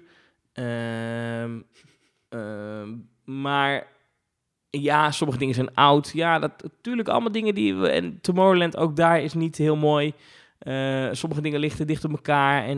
Maar het is al met al... Ik wil zeggen, je bent nu eigenlijk vooral negatieve punten het opnoemen. Nee, maar dat komt omdat ik weet dat mensen dat zullen zeggen. Maar het is zo... De sfeer... Ja, het is onbeschrijfelijk. Het is zo'n sfeertje van... De geest van Walt hangt daar nog. Ja, en wat je... als je daar komt, dan... als je daar binnen loopt en je bent binnen... en je hebt een rondje gelopen, dan begrijp je... dit is dus wat ze in Parijs en in Orlando hebben willen bereiken. Dit is wat ze daar hebben willen kopiëren. Ja. En je kan dat niet kopiëren op een manier. Want het is hoe dingen als New Orleans Square er daarbij liggen. Dingen als Frontierland, maar ook Adventureland. Hè, de originele Jungle Cruise. Dat is gewoon een hele goede attractie. Ja. Je hebt dan inderdaad ook de nieuwere dingen zijn heel mooi. Daar Indiana Jones Adventure. Dat is wel prachtig. Maar je hebt bijvoorbeeld ook een Splash Mountain. Big Thunder Mountain heb je daar ook. Al met al is dat gewoon echt het beste park. En het aantal attracties per vierkante meter is daar echt gigantisch. Ja. Je hebt daar echt heel veel attracties. Je kan daar echt heel veel doen. Ja. En voor een van de best bezochte parken ter wereld is het daar wel altijd druk. Maar het is nooit echt te druk, voor mijn gevoel. Het park is ook bijna iedere avond tot heel laat open. Nou, ik was er dan, ben er nu 2 keer geweest. Ik heb nu de laatste keer was het tijdens Pixar Fest. Pixar eindvuurwerk. Prachtig met projecties op heel Main Street en op It's a Small World en op het kasteel, zodat je het overal kan zien. Helemaal subliem, helemaal top. Het sfeertje is uniek. Het is dicht bij Los Angeles. Dit is, wat mij betreft, het beste Disneypark, maar ook het beste pretpark ter wereld. Ik ben echt heel benieuwd. Ik wil er echt nog een keertje naartoe. Ik heb geen plannen. Beste? Oh, is heel moeilijk. Het beste ga ik denk toch voor die sfeer, wat ik net zei. Hè? Dat je loopt daar, dan denk je... Ongrijpbaar. Dit is hoe een Disneypark moet zijn. Dit is wat ze overal van elkaar willen krijgen, maar nu begrijp ik het. Ja. De geur van popcorn en met wat je... Ja, gewoon, ja, onbeschrijfelijk. Grootste minpunt, Space Mountain. Is echt een magere attractie hier. Oké. Is niet best. Nee. En sowieso de hele opgang van Tomorrowland... Maar je moet je voorstellen, je komt uit Main Street, je gaat rechtsaf. Dan heb je, dat is niet zo groot, die plaza is natuurlijk niet zo groot. En dan sta je meteen in een soort van buitenwachterij van Star Tours. Ja. En aan de andere kant een buitenwachterij van Buzz Lightyear. Dat is heel krap, heel nauw, dat is niet best. Maar al met al, mijn absolute nummer 1. Wat gaat Star Wars Land doen voor Disneyland Anaheim, denk je? Valt het niet beter aan DCA gemoeten? Ja, dat is qua ruimte had dat waarschijnlijk niet gekund. Nee. Het gaat daar als eerste open. Ja. Volgende zomer al, over een jaar. Ja. Ik heb daar wel het een en ander van gezien de laatste keer dat ik er was. Als je dan bijvoorbeeld vanuit Big Thunder Mountain kon je heel goed zien die façade die ze daar gebouwd hebben. Dat ziet er heel indrukwekkend en groots uit.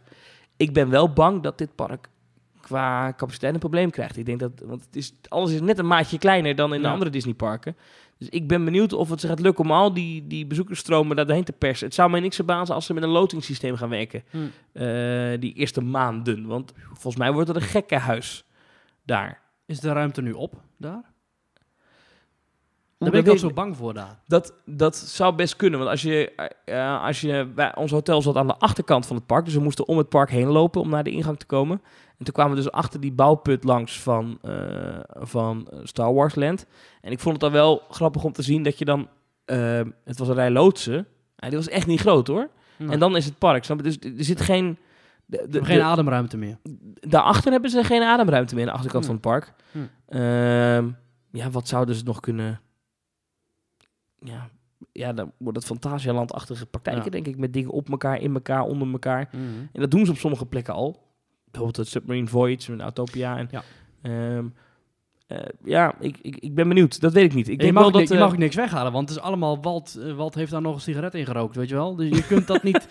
Je kunt niet zeggen van, weet je wat, we slopen Great Moments with Mr. Lincoln. Want, fantastisch trouwens. Goed dat je het even aanhaalt. Nee, dat kan je niet zomaar weghalen. Nee. Dus... Ruimtegebrek is daar wel een probleem. Ja. Ik denk dat bijvoorbeeld Toontown... dat mensen dat wel kunnen missen. Ik weet niet of dat nou echt een... dus stel dat daar zouden ze nog wat een en ander kunnen uitbreiden. Ik vermoed overigens dat die Mickey Mouse Dark Ride... die nu ontwikkeld wordt voor de Great Movie Ride... dat we die misschien daar wel terug gaan zien. Alhoewel, ik weet natuurlijk niet hoeveel ruimte ze daarvoor nodig hebben. En ik kan me voorstellen dat dat een attractie is... De Great Movie Ride had nogal wat ruimte. Ja, dat waren nogal wat loods inderdaad. Dus ik weet niet of dat gaat passen. Ja, maar fantastisch. Ja. Ik kan het iedereen aanraden. Het is alleen zo'n takken en het weg ook. Maar dat is met Tokio ook. Ja. Goede dingen hebben tijd nodig. Hè? Ja. Tof, ik wil er graag een keertje heen. Hey, we hebben mailtjes gehad. We gaan ze even snel doorlopen, want we zijn alweer even bezig. Dit is een mailtje van Sjoerd. En Sjoerd die heeft ons ook zijn toplijstje gestuurd. Hij heeft op nummer 6, hij heeft 6 parken bezocht, Disney Studios in Parijs. Het is een slap aftreksel, zegt hij, van de studios in Orlando. En we mogen blij zijn dat we Ratatouille hebben. Ja, Ratatouille is inderdaad wel een leuk dingetje in dat studiospark. Maar alsnog vind ik Ratatouille, schermen dark ride. Maar inderdaad, het is veel wel attractie. Ja. Op 5 heeft hij Studios Orlando. Disney's Hollywood Studios vanwege de shows die daar worden opgevoerd. Zoals Frozen, Little Mermaid en de eindshow. Ja, Fantasmic is fantastisch.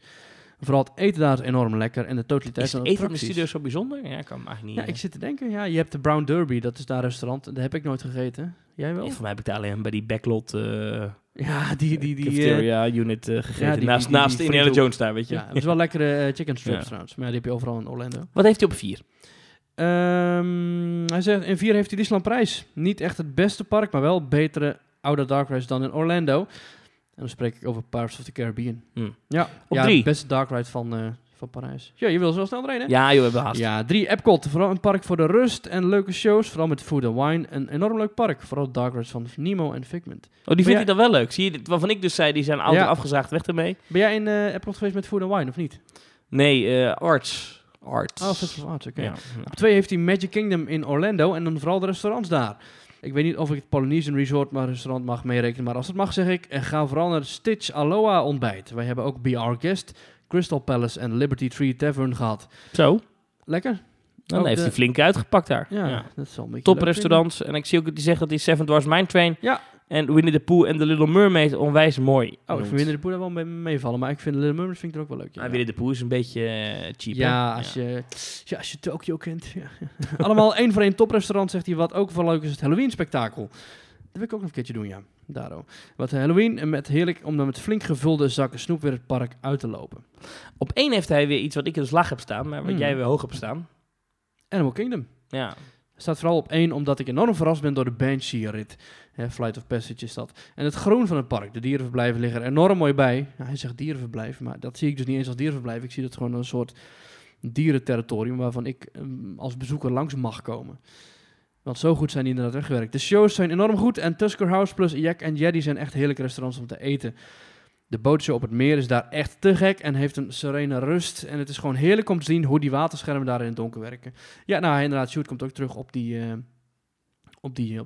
Rivers of Light show. Dan hebben wij nog lijstjes van Anouk en Roy. Die zijn ook in Orlando geweest en die nemen de waterparken mee. Anouk zegt, op 7 heb ik Disneyland Parijs staan. Het Disneyland Park als laatste. Ik vind het een mooi park, zeg maar, voor oudere attracties. Sneeuwwitje en Pinocchio en zo zijn echt matig en veel te snel. Space Mountain vond ik niks, echt een ruwe baan. De eerste attractie die ik daar deed was de Indiana Jones achtbaan. En de eerste keer ik dacht van, what the fuck Disney, wat is dit? Eén keer maar nooit weer. Ik schrok er gewoon van, zo slecht en ruw. Ja, daar heeft ze wel een punt. Indiana Jones vind ik inderdaad echt heel slecht in Parijs. Echt een ruw ding, en helemaal niet leuk. Op 6 heeft ze de studio staan in Parijs. Oh, nou, daar is hij weer. Tower en Rock Roller Coaster vindt ze leuke attracties. Crush Coaster vindt ze leuk. Ratatouille vindt ze leuk. Niet allemaal van die kinderingen, maar goed, ja. Studios, ja, al genoeg over gezegd. Indiana Jones is inderdaad een slechte attractie eigenlijk, als je erover nadenkt. Het is een suffe achtbaan. Hij is inderdaad ruw, maar wel suf als in... Niet dat je zegt, oh, wauw, suf, maar nee, gewoon... Echt gewoon niet leuk. Nee. Dat is inderdaad, het thema is nog best wel mooi, vind ik. Ligt er best netjes bij. De houten biel zal al heel lang ontbreken, volgens mij. Maar nee, dat is inderdaad eigenlijk... Dat is een attractie die wel onvoldoende verdient, ja. Als je die als eerste doet, dan inderdaad. Ja. Op 5 heeft ze Magic Kingdom in Orlando. Vindt ze lekker groot, fantastisch personeel. Ja, fantastisch personeel, lekker weer. Nou goed, dat heb je natuurlijk altijd in Orlando. Veel kleine attracties en Starbucks op Main Street en lekkere Amerikaanse sfeer. Ja, snap ik helemaal. Op 4 heeft zij het eerste waterpark, Blizzard Beach, waar jij bent geweest. En de Lazy River vindt ze tof, maar dat vindt ze dus beter dan Magic Kingdom, hè? Een waterpark. Ik snap het. Ik snap het wel. Nee, dit is echt onzin. Nee, een waterpark, ik snap het wel. Hoe kan je nou Blizzard Beach... niet per se beter dan Magic Kingdom, maar ik snap wel dat beter is bijvoorbeeld dan studios in Parijs. Ja, vind ik echt onzin. Ze noemen het zelfs beter dan Disneyland Park in Parijs. Ja. Nou, goed. Ze vindt de Lazy River vindt ze tof en de skielen vindt ze leuk. Op 3 heeft ze Hollywood Studios. Voor wie het park niet kent, want ik kan me voorstellen dat niet iedereen het kent. Ja, Blizzard Beach is een waterpark. Ja, er zijn 2 waterparken in Orlando. Dat zijn Typhoon Lagoon en Blizzard Beach. Die heb ik zelf ook best wel hoog zitten, maar ik vind ze inderdaad ook geen pretpark, dus ik heb ze ook niet meegenomen in mijn lijst. Maar het thema van Blizzard Beach is dus een ski-resort. Ja, een gesmolten ski-resort. Ja, een ski-resort dat ze ooit hebben gebouwd en er kwam vervolgens een enorme zon, waardoor alles in het smelten is. Ja, ik vind het leuk verzonnen. Ja, ik ook. En je moet dan met de skilift kan je dan omhoog om naar glijbanen te gaan. Kun je de berg op en dan heb je bijvoorbeeld daar de Teamboat Springs. En dan zit je in een grote soort piranha-achtige boot. Ja. Maar dan is het alleen die band. En dan glij je zo langzaam van een kilometer lange track af. Ja. En dan eindig je in een groot bad. En vanaf de bovenkant van die berg, want het is echt al een berg, waar je op, heb je, als je naar achteren kijkt, een prachtig uitzicht. Nou, niet prachtig, maar een bijzonder uitzicht op de achterkant van Expedition Everest. Ja, maar daar hebben ze sinds kort daar huisjes op gemaakt. Dus als je nu van heel ver kijkt, zoals nu, vanaf de bovenkant van die berg, dan zie je dus een soort... die huisjes die ze daar ook hebben. Dus in Nepal hebben, bedoel je? In Nepal, ja. Grappig. Nee. Ja, dat is heel leuk gedaan. 3, Hollywood Studios.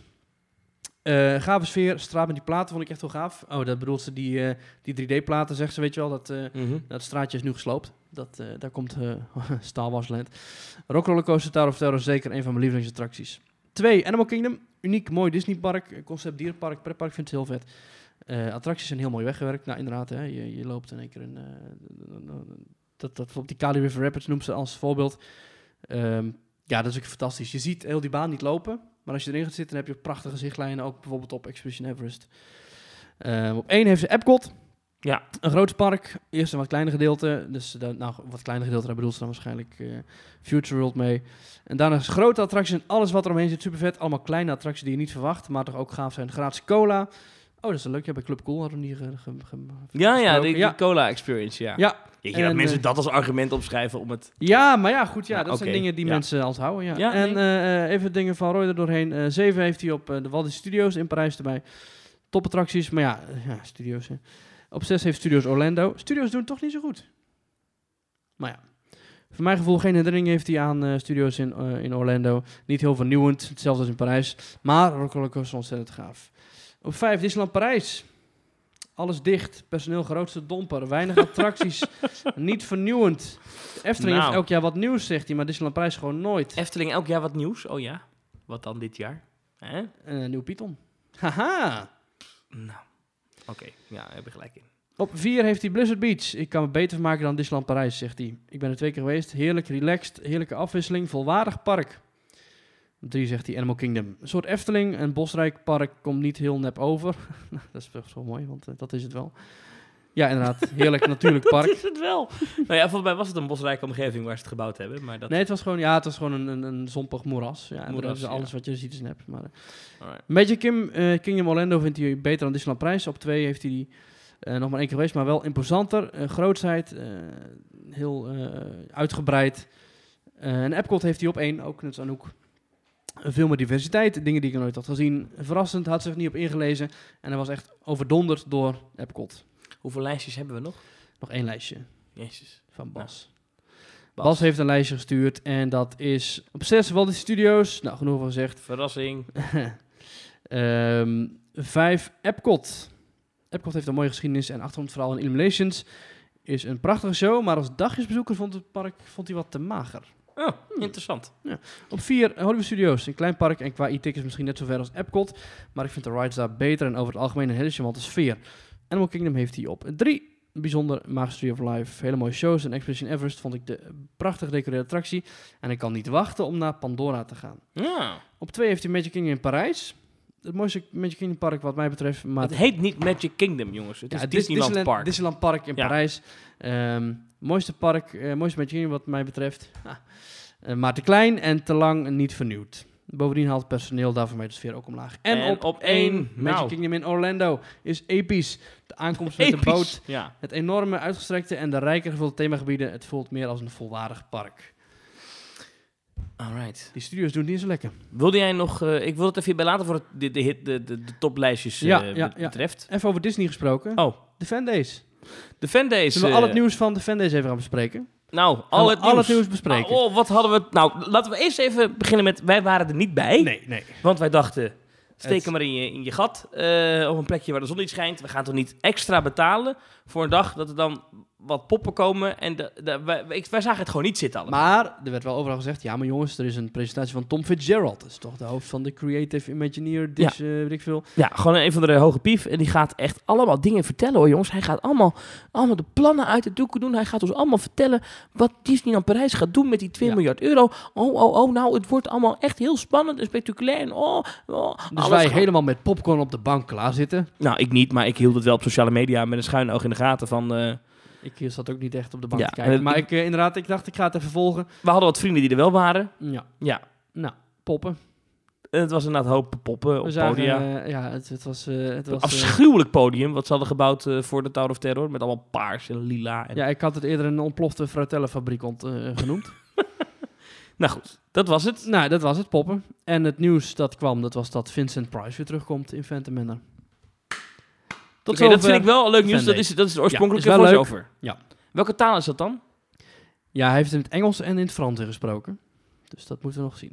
Dat zal er wel Frans worden waarschijnlijk. Er staan filmpjes online van de opnames. Dat is wel leuk. Dat filmpje moet je eens een keertje bekijken.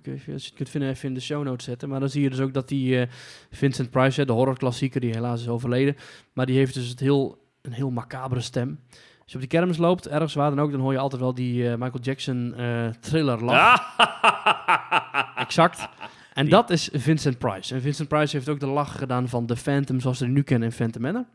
Dus overal waar je dat skelet hoort lachen, dat is al Vincent Price. Dus eigenlijk was hij altijd al aanwezig. En in de studio heeft hij de Phantom Manor tracks opgenomen in 1990.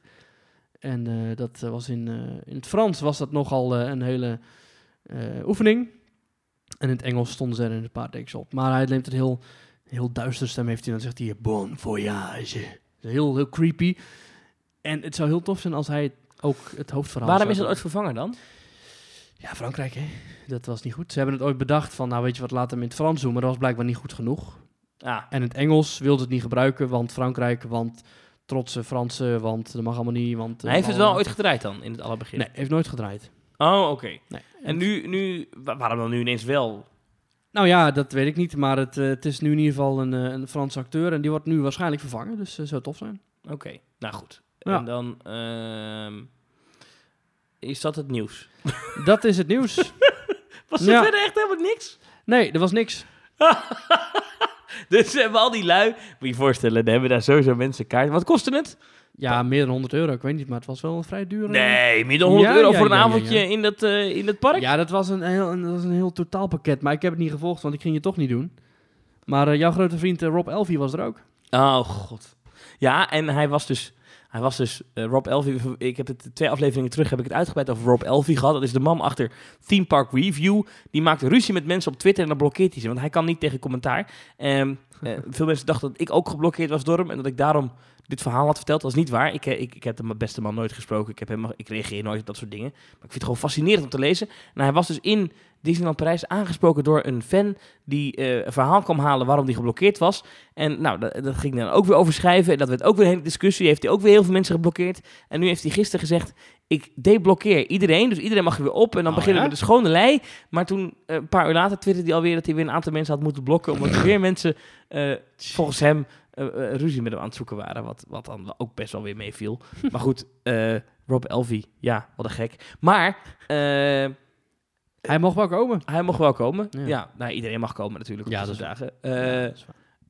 Maar kijk, wat ik dan wel weer vind is, en misschien is het een beetje flauw, want we zijn er niet bij geweest, dus misschien moeten we ons commentaar voor ons houden. Maar ja, we doen het toch. Helaas staat je microfoon voor jou, dus ja. Ja, nou is het, dan wordt er vooraf gezegd door Disney dat de fandays een soort van Europese D23 moet worden. Dat is letterlijk zo. Nou, ik moet zeggen, dit heb ik. Is het niet een interpretatie van een wens van een podcast, van een interpretatie van een vertaling van een kopie? Ja, weet je wel? Het zou kunnen dat in je hoofd dat ooit is gaan rijpen, maar dat nooit officieel maar had. Maar Disney weet hoe populair die D23 is. Ja. En die is mede zo populair omdat daar inderdaad mensen van Disney dingen aankondigen. Nuttige dingen worden verteld. Hetzij over welke films er volgend jaar in de bioscoop komen. Ja. Hetzij over welke attractie omgebouwd wordt tot wat. Dan zeg je toch, joh, weet je, vertel nou wat er in die Iron Man attractie gaat gebeuren. Of, weet je, doe een aankondiging. Ik snap niet waarom dat dan weer niet gebeurt. Dat snap ik echt niet. Ja, of leg iets meer uit over die plannen van, nou, dan opent eerst dat gebied, dan dat gebied, dan dat gebied. Al is maar iets, weet je, zoiets kleins.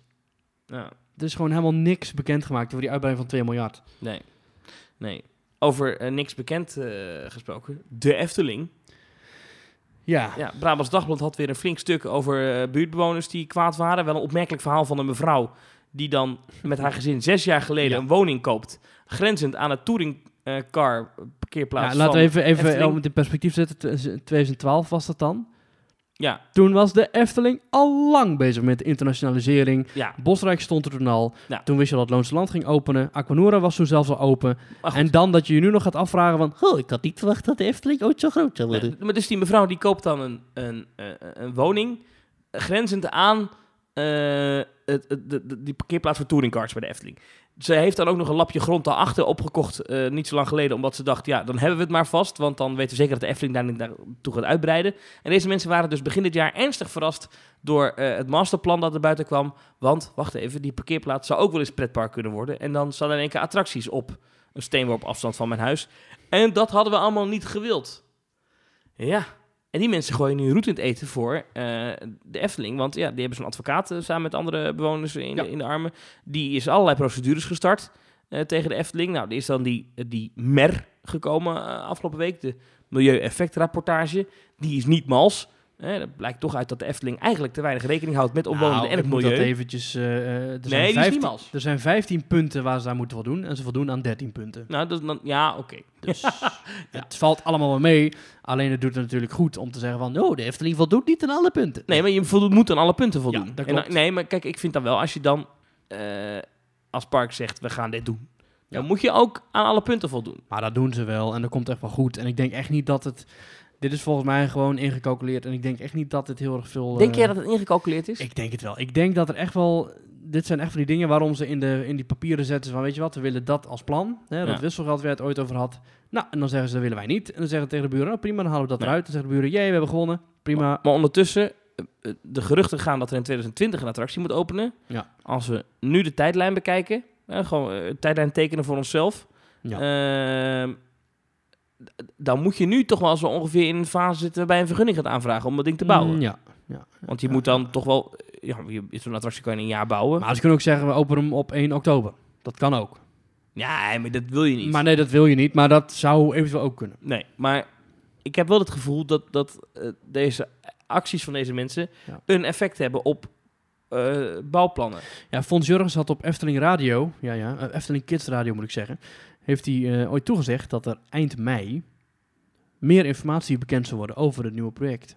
Dat heb ik hier ook nog een paar keer herhaald. Ligt achter ons inmiddels, dus er is toch wel iets geschoven in die planning. Ja. Maar ja, zou het ooit... Ja, ik denk dat ze uiteindelijk toch aan het kortste eind trekken, hoor. Denk je? Die buren. Ja, denk het wel. Hmm. Nou, we gaan het dan wel meemaken. We gaan het zien, ja. Ik denk, maar... Ja, aan het kortste eind... Ik vraag me dat toch af, hè. Want je staat toch wel sterk als buurman. Dat je zegt, ik ben hier komen wonen... naast een parkeerplaats. En dat wordt nu ineens een attractiepark. Ja, maar die parkeerplaats had ook al de bestemming van recreatie. Lijkt mij. Ja. Ik denk niet dat een parkeerplaats bij een pretpark... de bestemming groen of zo gaat. Ik weet niet wat voor bestemming je allemaal hebt. Maar ik denk dat het hele terrein van Efteling... ook de parkeerplaatsen en ook het terrein van Villa Parousia... en ook het terrein van Loonsland en ook het terrein van alles... dat er allemaal bestemming heeft recreatie... En ik denk dat de Efteling genoeg poppetjes heeft zitten overal, omdat... het klinkt een beetje smerig, maar ik denk dat de Efteling het echt wel zo speelt. Ik vond het trouwens vreemd dat in het stuk nergens een reactie van de Efteling werd genoemd. Vond ik ook, hè? Ja, wij zijn allebei journalisten. Ik vond de hoor en wederhoor ontbrak. En ik moest wel mij afvragen wat nu precies de aanleiding was voor dit stuk nu vandaag. Omdat we hebben, niet al te lang geleden, hebben we een stuk gezien in Trouw. Ja. Met eigenlijk dezelfde strekking. Ja, ik denk dat waarom het nu wordt geplaatst, omdat het waarschijnlijk al 3 weken op de plank lag. Ja, en... Kleine Boodschap, onze collega's, de andere podcast, die twitterden nog van... ja, waarom wordt er nou nooit door de media ingezoomd, de Brabantse media, op wat er wel goed gaat? Hè? Wat levert de Efteling nou wel op voor deze regio? Ja. Dat lezen we inderdaad niet terug in de media. Ja. Het is vooral inderdaad, wat zijn de negatieve effecten? Ja. En dat er een aantal beroepsklagers tussen zitten. Hè? En een van de campinghouder die blijkbaar al jaren klaagt... maar ondertussen wel geld verdient aan de Efteling. Overigens is Chris van Mersbergen, de... auteur van het stuk, nog een tijdje mijn collega bij het AD geweest. Ik zal hem een keertje vragen van, goh, Chris, waar komt het nou vandaan? Nou, waarom? Hè? Ja. Ja. Maar goed, dat even terzijde. Ja. Ik denk dat dit een leuke rel kan worden en dat wij het zeker in de gaten moeten houden. Dat wij misschien nog wel eens een keertje mensen uit Kaatsheuvel hier kunnen uitnodigen. Wie weet. Ja, dat zal hij zit hier totaal objectief. Of zo'n debat organiseren. Ja, een debat. Het grote Efteling-debat. Ja. Dan ben ik de debatleider. Ja, fight. Ja, en ik doe de drankjes. Fons Jurgens versus een boze buurtbewoner. Ja. Ja, wie weet. Ah, dat could be fun. Wat is er nog meer? Nou, we hebben nog wat mails gekregen, maar ik geloof dat we al lang over de... Nou, jij moest het volgens mij nog over Voletarium hebben. Ja, weet je, ik wil de Voletarium helemaal gaan ophemelen. Pun intended. Het is een gave attractie, maar weet je wat, ik doe het volgende week wel. Oké.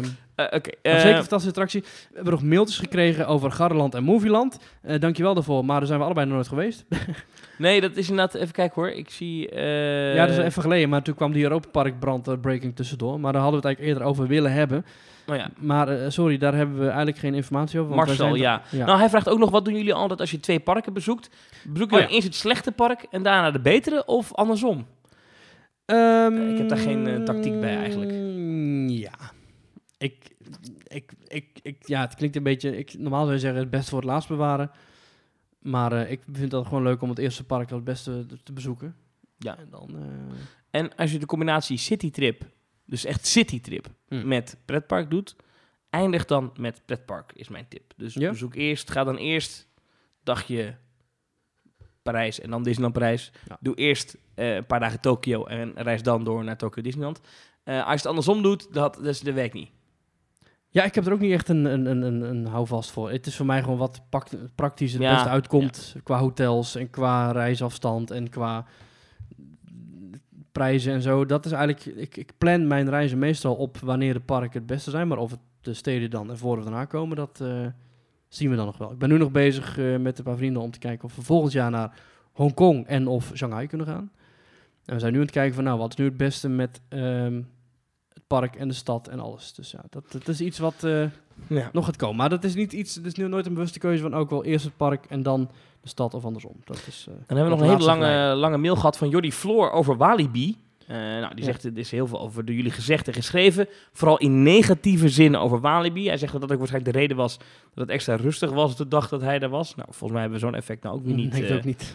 Hij zegt, het langste dat we gewacht hebben was 3 minuten...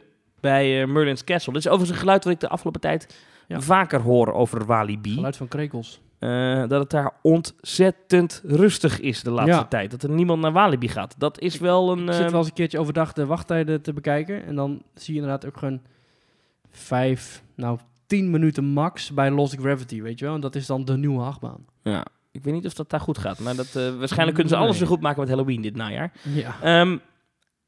Hij zegt, Walibi zit inmiddels in zijn tweede limbo-tijdperk. Eerste na de afsluiting of de afstoting van de Amerikanen. En daarna het al dan niet discutabele Web en The Skunks-tijdperk... dat opgedrongen was door de Fransozen. Nou was er jullie veel weerstand op de nieuwe weg die Walibi Holland wilde inslaan. De rebranding van Main Street werd ook niet heel positief opgepakt. Ik citeer nu, hè. Inmiddels begint die festivalthematisering naar mijn idee juist redelijk zijn plekje te vinden in het park.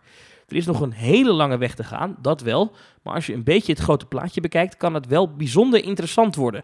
Zo'n thema is denk ik zo gek nog niet. Bij mijn weten is er nog geen enkel park dat de thematisering op deze manier aanpakt. Het is geen klassiek thema, zoals jullie en ondergetekende ook... het graag zien, maar wel gewaagd, iets dat ik nog weinig gezien heb. Hij noemt als voorbeeld het nieuwe restaurant Cock-a-Doodle-Doo. Hij zegt, dat is zeker een aanwinst op die plek. Dan was het ook heerlijk weer op het terras. Een mix van zomerse dance, top 40 muziek door de parkspeakers. Het was er goed toeven. En ook bij de Hacienda zijn ze een lichte rebranding aan het toevoegen. Terwijl daar de stijl van Lost Gravity en Neurogen bij op. En volgens mij hebben ze gewoon... tijd en goede inspiratie nodig. Het loslaten van oude attracties en het rebranden van de nog acceptabele attracties. En het zou zomaar een hit kunnen worden, aldus Jordi. Nou is zijn vraag, daar komt hij. Verdient Walibi Holland juist al die negativiteit wel? Of zouden we ze toch een kans moeten geven om zich te ontwikkelen tot een uniek park? Hè? Dat festival van een pretpark. Wat vind jij? Zijn we te negatief? Ik vind Walibi Holland op zich wel een leuk park. Alleen ik denk dat ze heel veel op zichzelf afroepen. Want toen ze Lost Gravity hadden gebouwd, kwam er in één keer een bezoekersstijging. Maar dat was het dan ook. Daarna komen ze af met een of andere Neurogen, virtual reality 3D-bril attractie. Dat slaat nergens op. Daar zitten mensen niet op te wachten. Ik denk dat ze vooral zichzelf een beetje in de voet aan het schieten zijn... door te veel iedere keer opnieuw het wiel te willen uitvinden. En volgens Jordi gaat dat nu wel goed. Pakt het goed uit met dat festivalization-sfeertje. Dat denk ik ook, want als het lekker weer is en je zit er op het terrasje... en je hoeft niet zo lang te wachten voor de attractie, is dat prachtig. Ja. Maar als je daar zit met regen, en het regent er nogal vaak... tenminste, als ik daar ben, dan regent het eigenlijk altijd... en dan zit dat gelijk niet zo lekker. En dan valt een aantal nieuwe attracties wel tegen. En dan kan dat gezellige festivalization sfeertje... dat in de zomer heel leuk is, of in de zon heel leuk is... in de regen nogal tegenvallen. En dan, heb je vanzelf wel een negatief sfeertje te pakken. Ik heb heel erg het gevoel dat het niet leeft... Walibi. Nee, dat denk ik ook. Dat het bruist niet. Het is niet... Zowel in het park als buiten het park. Ja, maar vooral buiten het park. Als ik nu bijvoorbeeld hier gewoon... Walibi, dat bestaat ook nog. Ja. Maar het is niet die plek in Biddinghuizen waar het gebeurt of zo. Nee, het is vaak een soort synoniem voor Halloween. Het zijn geen Walibi-taferelen. Nee. Als het gaat over enge escape rooms of enge... spookhuizen, dan gaat het van, dat is Walibi-niveau. Wel in de goede zin hoor, maar dan is het Walibi, is Halloween. Ja, ik denk echt dat het merk een probleem heeft. Ja. Want het is totaal niet... dit is heel gek wat ik nu ga zeggen, maar als ik langs de Efteling rij, 's ochtends... en ik rij langs de Efteling, dan is het... hier is vanavond Aquanura. En, en als ik een commercial zie van de Efteling, dan heb ik ook zoiets, daar heb ik nu zin in, weet je wel. Of Fantasieland, of zelfs Disneyland Parijs. Ja, maar als ik een commercial zie van Walibi, denk ik... Ja. En dat is heel gek. En ik kan niet beschrijven waar het in zit. En ik ben ook niet de doelgroep. Jawel.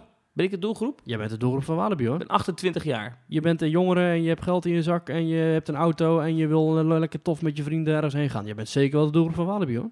En toch heb ik het gevoel, het is niet de plek waar ik moet zijn. Nee. En ik denk dat dat het probleem is. Maar ik zou ook niet nu, als je mij nu vraagt van... Wat is nou de gouden greep? Hè? Wat moeten ze daar nu doen? Ja, ik denk dat ze eigenlijk best wel oké op weg zijn in het park zelf. Het ziet er niet uit, maar ik denk dat het wel een bepaalde... Ze zijn wel bezig met het soort uitzoeken van een doelgroep. Alleen denken ze dat buiten het park zelf nog niet het goed aan doen zijn. Ja, dan ga ik weer. Die jonge mensen... Ja. Waar denk ik hun grootste markt zit, hun grootste kans op de markt, die eindtieners, begin twintigers, Ja. Dat zijn niet die festivalbezoekers. Dat is echt naïef om te denken dat heb ik eerder al gezegd. Ze willen het festivalsfeertje. Ja. Maar mensen van 16, 17 jaar gaan niet naar festivals. Festivalgangers zitten eind 20, begin 30. Ja. En zolang ze dat beeld voor zichzelf in stand houden, dat die festivalganger dat ze dat leuk vinden, gaat het niet komen. En de echte festivalganger, dus het echte festivalpubliek, die gaat naar een festival. Ja, dus die gaat niet naar Walibi. Die is helemaal niet geïnteresseerd in attractieparken. Maar er zijn niet zo heel vaak festivals. Dus er zijn in de zomerperiode wel. Maar in de winter ook. Jij kan ieder weekend naar een festival in Nederland. Okay. Ja, ik zit daar niet zo in. Ja, misschien één weekend in maart niet, maar er zijn zoveel festivals. En dan kun je naar een carnavalfestival. Hey. Maar ja, ik snap het gewoon niet. Ik vind dat ook best wel zonde eigenlijk. Ja, want ik gun Nederland best wel een gaaf trilpark met gave hoge achtbanen en een omgeving waar ze geen moeilijke buren hebben, waar ze gewoon lekker een achtbaan van 60 meter hoog kunnen bouwen. En ik gun Walibi ook best wel de bezoekersaantallen die ze nodig hebben om te blijven leven en te kunnen blijven investeren. Maar ik heb de reden dat daar de wilskracht bij Compagnie des Alpes ontbreekt. Dat Compagnie des Alpes, moet ik zeggen. Dat is de Franse eindbaas van dat hele merk Walibi. Ja, maar toch, dit park... Wellicht leeft het daar niet in genoeg. België krijgt wel alle kansen. Die krijgen de miljoenen die krijgen een miljoen uitbreiding, ja. Misschien dat Walibi Holland daarin goed genoeg loopt. Niet al te veel hoeft uit te geven. Ja, of maar goed genoeg binnenkrijgt en met Halloween alles weer recht trekt. Of een beetje erbij. Management heeft dat niet goed genoeg kan aantonen dat als er meer geld bij komt, dat ze ook een grotere groei kunnen bewerkstelligen. Ja, ik speculeren, maar dat is ook wel een beetje moeilijk, hè? Want het beeld wat ik heb bij Walibi is, het gaat daar niet goed. Maar ik kan me zo voorstellen dat als het daar daadwerkelijk niet goed zou gaan, dan zou er ook keihard ingegrepen worden, lijkt mij. Klopt. Dan zou de directrice daar niet al jaren zitten. Dus klopt. Dat is echt lastig te... Ik denk dat Masha daar al 3 Efteling-directeuren heeft versleten, zeg maar. Ja, die zitten echt al heel lang. Ja. Ja, we gaan het zien. In Walibi Holland, ik wil er best wel een keertje heen. Als ik zo die wachttijden zie. Ja, ik dus niet. Jij wil er niet heen. Wat moet ik dat doen? Ja, weet ik veel. Lekker in de zon bij Kukkel, doe een stukje kip eten. En dan? Ben ik de enige die er zit? Niemand gaat daarheen. En dan kun je in je eentje in de rij gaan staan van Lost Gravity. En dan kun je heel de dag gillen en plezier maken en misselijk worden. Maar en dan ik ken niemand die naar... Mijn Insta-story... Ik ben echt zo'n Insta-story-verslaafd type, hè? Ja. De hele dagen Insta-stories. En op Insta-stories zie je alleen maar mensen die... Niemand die daar zit. Die leuke dingen doen. Ik heb nog niemand gezien die een dagje naar Walibi is geweest. Niemand. En je kent genoeg mensen uit de Randstad. Ja. Wat moet ik dat doen? Dan ga ik daarheen en dan ben ik de enige die daar komt. Ja. Nou, ook leuk voor een leuke fotoreportage. Kun je een leuke Insta-story maken. Ja. Ook weer niemand. Ja, het is een stukje urban exploring. Goed. Dit was ooit een pretpark. Dan heb ik toch weer Walibi afgezeken. Sorry daarvoor. Was niet de bedoeling. Ja. Zullen we er nog eentje doen? Laatste mailtje. Ja joh. Nog eentje. Een mailtje van Max Post. Complimenten voor jullie podcast. Ik luister iedere week weer met plezier naar. Hey Maxie. Lekker man. Ondanks dat jullie alle mogelijke onderwerpen al hebben behandeld. Al minimaal 1 keer behandeld. Nou, we hebben echt nog niet alle mogelijke onderwerpen behandeld. Ik kan er nog wel eentje bedenken waar wij het nog niet over hebben gehad. Namelijk, wat zijn de beste geureffecten in dark rides? Hey, kunnen we uren over praten. Maar er is naar zijn idee nog 1 onderwerp over het hoofd gezien. 4 grindtegels in de Efteling. Top 4 grindtegels. Hey. Ja. En de tepels van de zeemeermin.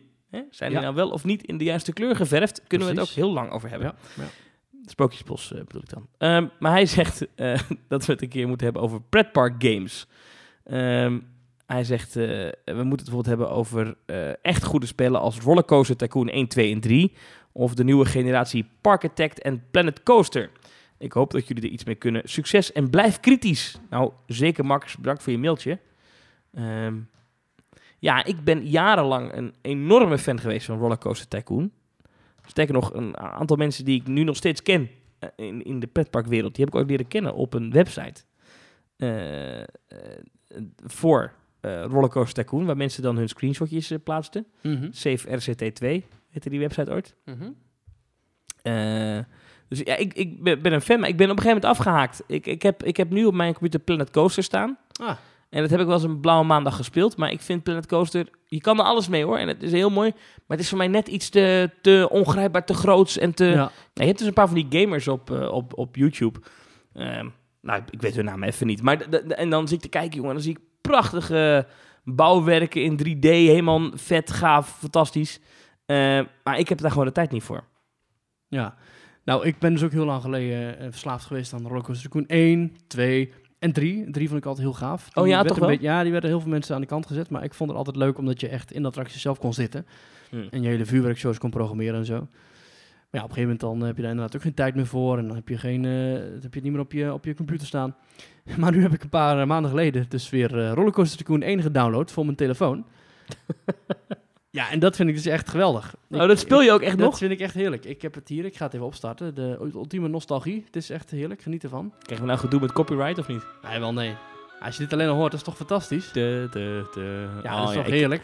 Uren en uren van mijn leven heb ik hier aan gespendeerd, hè? Echt zo lang. Geweldig. En dan open ik even mijn laatste park. Dat is dan Pacific Pyramids. Dat ga ik even openen. Pacific Pyramids, goede naam ook hoor. Ja, dat is heerlijk. En hoor je dat, die kassa? Oh, heerlijk. Oh, ik heb helemaal zin te spelen nu. Ja, dit is toch geweldig? Ja, heerlijk, ja. Ja, ik heb dus net een nieuwe bobsleebaan gebouwd. Oh. Dus met losse karretjes. Ja. Oh ja? Ja, ik dacht, er mist nog een bobsleebaan in mijn park. Ja. Maar ik heb dus alles wat je kunt bedenken, hè. Een kartbaan, die bobsleebaan, dan een hangende achtbaan, een observatietoren, een schiettoren, een houten achtbaan. Ja, botsoudertjes, je hoort ze al. Ja, er zit een piranha in. Ik heb verschillende ruimteringenpleinen. Ja, dit is echt... Voor mensen die denken dat het ondergemonteerd is. Nee, hij houdt zijn telefoon nu met het spiekertje bij de microfoon. Ja. Zodat we mee kunnen genieten van de echte geluiden uit zijn park. Ja, ik heb ook de stoomtrein. Die gaat ook heel goed. Oh, melding. De trekker 8baan 2 is kapot gegaan. Oh, nou stuur er even een monteur heen. Ja, ik heb heel veel monteurs, dus die gaan er allemaal... Nee, ik vind Rollercoaster Tycoon, het is een heerlijk nostalgisch spel. Ja, en mooi, ik vind het ook heel gaaf hoe het nu weer een soort revival heeft voor je telefoon. Dus, ja, dat is een fantastisch spel. Daar kan je niks van zeggen. Rollercoaster Tycoon 2, daar was ik echt verslaafd aan. Ja. En volgens mij is Rollercoaster Tycoon 2 nog steeds relevant. Kan je volgens mij nog steeds goed spelen. Denk het ook wel. Ja. Misschien dat ik dat alweer eens ga doen. Ik raad het je echt met alle liefde aan. Het kost volgens mij €5 in de App Store. Maar op mijn telefoon vind ik niet fijn. Ja, dat dacht ik eerst ook. Oh. Maar ik heb het nu al een tijdje op mijn telefoon en je merkt niks van dat het een klein schermpje is. Oké. Nou, het werkt smooth, het is fantastisch. En je hebt geen aandelen, toch? In die, Daar kan ik geen uitspraak over doen. Ik heb overigens wel een reclamecampagne lopen nu. Je krijgt gratis ijsjes in mijn park. Ah, ja, dus, heel goed. Heel goed. Ja. Kun je ook cheats gebruiken? Ik heb een paar keer geprobeerd en je kunt inderdaad, als je iemand een naam geeft van volgens mij die maker van het spel, dan gaat hij overal foto's van maken. Oh, dat werkt ook met je telefoon. Ja. Want je hebt op de koers had je dan de 8 Cars Per Trainer app. Mm-hmm. Of een apart programmaatje wat je dan moest downloaden. Een trainer. Ja. Dan kon je bijvoorbeeld unlimited money. En dan kon je nu een buslading gasten laten komen. En dan kon je geweldig. Ook wel remove all guests. En dan kon je ook buiten de parkgrenzen bouwen en zo. Oh ja, tof. En dan kon je ook meerdere achtbanen, verschillende trektypes, in één achtbaan gebruiken. Dus trekker achtbaan 2 is weer gemaakt. Oh, heel goed. Mechanicien 8. Goed, info@themetalk.nl is ons mailadres. Als je vragen hebt, mail ons vooral. Dan geven we volgende week graag antwoord. Ik nog even een nieuwe draaimolen, want ik ga er even een nieuwe draaimolen bij bouwen. Jij bouwt even een nieuwe draaimolen. Ik zeg alle luisteraars vast tot volgende week. Ja, ik hoor de eindmuziek opkomen. Ja, ik trek me even terug in Pacific Pyramids. Oh, jij gaat even verder aan je Rollercoaster Tycoon 2 Park. Ja, dat is geweldig. Ja. Doe ik even de afkondiging. Ja. Tot volgende week allemaal. Het mailadres had ik al genoemd. Je kan ook nog twitteren naar ons, @themetalk.nl. Je kan ons volgen op Instagram, @themetalk. En vergeet niet te raten op je, hoe noem je dat? iTunes. Een aantal sterren geven voor je andere podcast-apps. Bedankt voor het luisteren. En volgende week zijn Maurice en ik er weer. Ik zeg tot volgende week.